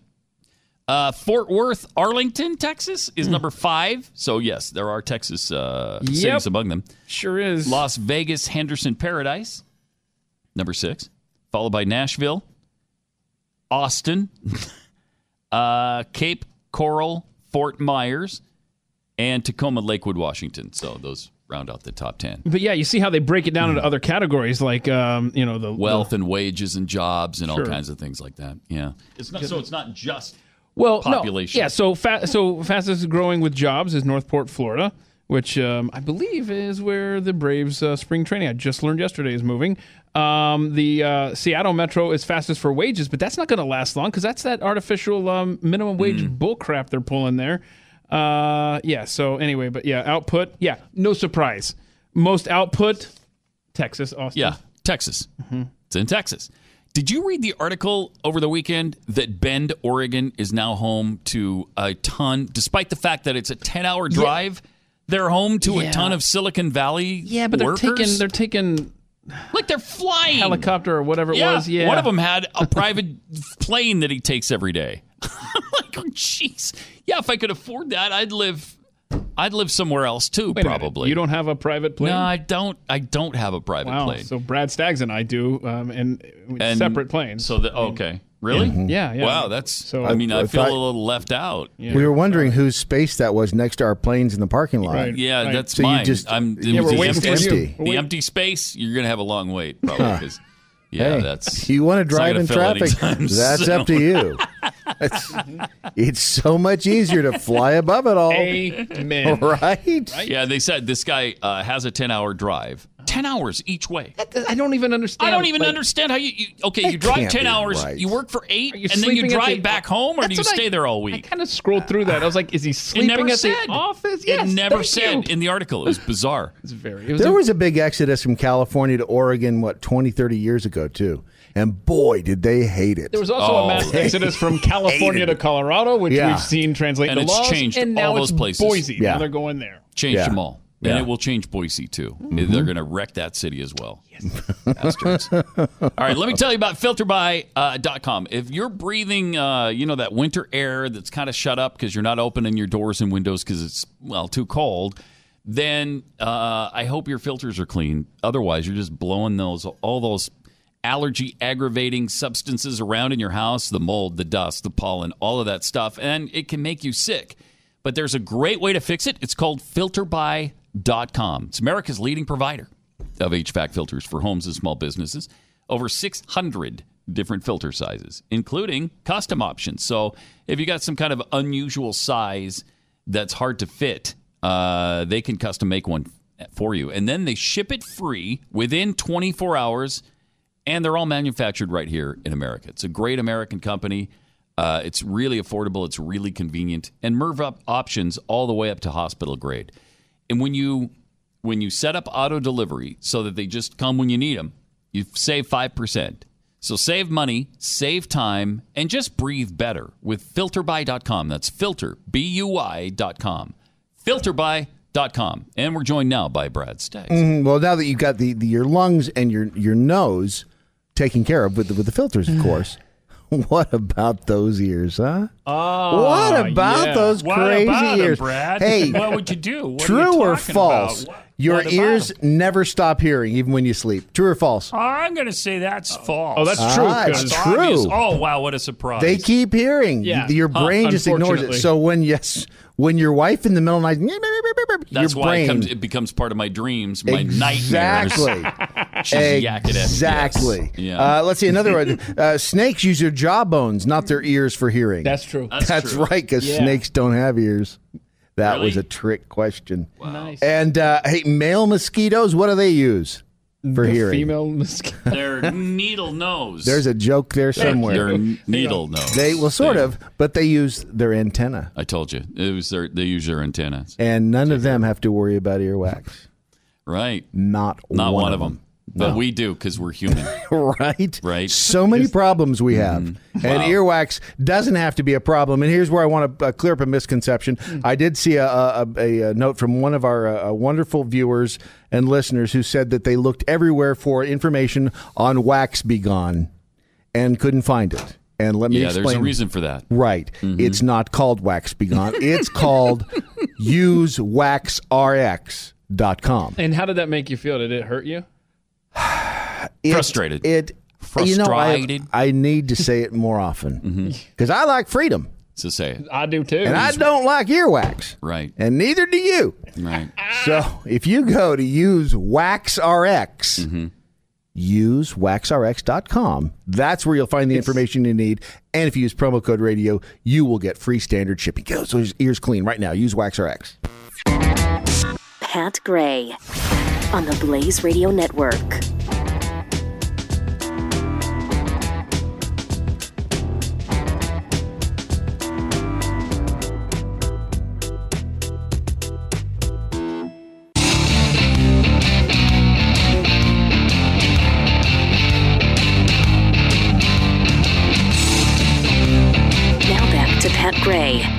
The Blaze Radio Network. 888 933 93, number to dial if you'd like to talk to us.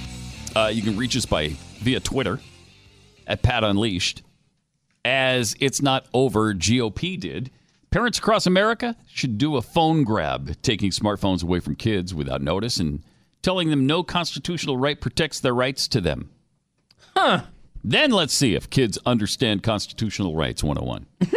uh, from Trav, if being shot at or near where people were shot is the standard for being able to discuss gun laws, almost all politicians and celebrities can shut up.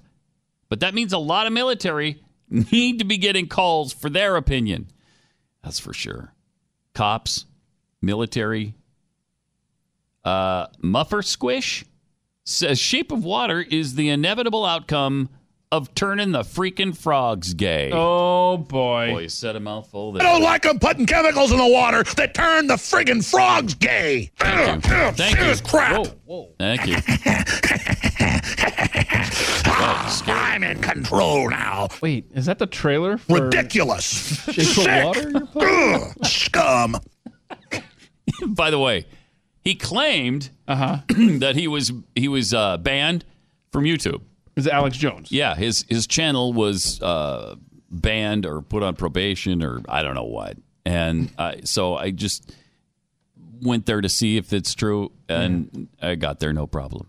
It didn't seem to be banned. He had all kinds of videos on his YouTube channel that were completely available. He also said that they were going to delete 33 all of his all of his videos. They said no, we never never said that. So I think he's just trying to drum up some support for his uh, Are you subscribers. you can't trust what Alex Jones says? Is that a shocker or what? Okay. How blown away are you at this very Quite moment? so. Did you think you would ever be more No. amazed than you are at this second? Yeah, I'm dumbfounded. I, I I believe everything he says is gospel truth. That's why I'm so stunned right, now. Right? How about when he said this? I- I had a son. I had a beginnings of a media empire. I was reaching millions of people, and everybody couldn't believe. He's talking about, I think by the time he was 17 or 18. So now, if he was one of the 17 year old kids that's telling us what to do, you could trust him. Even, Ladies and gentlemen, Thomas Jefferson was leading Virginia by 24. Yeah. Okay. Thomas Jefferson had four college degrees by 22. Alex, I, I know Thomas Jefferson. Uh, uh, Thomas Jefferson is a hero of mine. Y- You're no Thomas Jefferson. So. Um, Thomas Jefferson was designing architecture by 20, building and getting contracts by 22. Thomas Jefferson wrote the Declaration of Independence and the Constitution. That's true. Thomas Jefferson was the leader of the Illuminati by 34 worldwide. no. happened there? No, I think we just went And I just don't mean a the step too modern far. devil worshiper Illuminati. That's the Right. counterfeit of the real quote illuminated. And they were Masonic. They weren't devil worshippers. They created the country. And I'm not Masonic. Give me a historical fact. Okay. okay. I was uh, working part time at a golf course when I was 24. I just want to throw that in there in case you were keeping score at home. Uh, I thought that was the 150 women. He didn't get to that point. I don't know why I cut that off too soon. That was weird. Oh yeah, he he like bet 100. yeah, he betted 150 women by the time he was 18 or something. Okay. Like college chicks and stuff. Remember that? Yeah, I mean, chicks dig him. They dug him, and he he was fighting them off with sticks or something. Uh, and then he told us about this. It's like some type of interdimensional Yeah. blight or, Blight or succubus, succubus. has like attached itself to the to, to people. Good and heavens. it's like either they're demon possessed or they aren't. Right.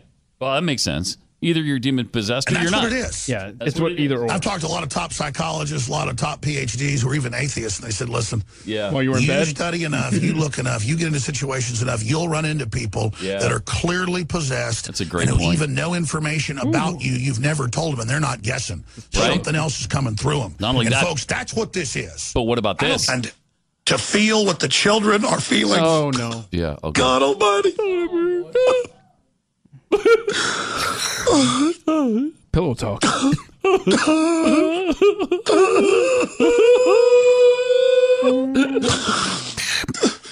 Folks, we gotta we gotta get good people to stand up against these people. Good people to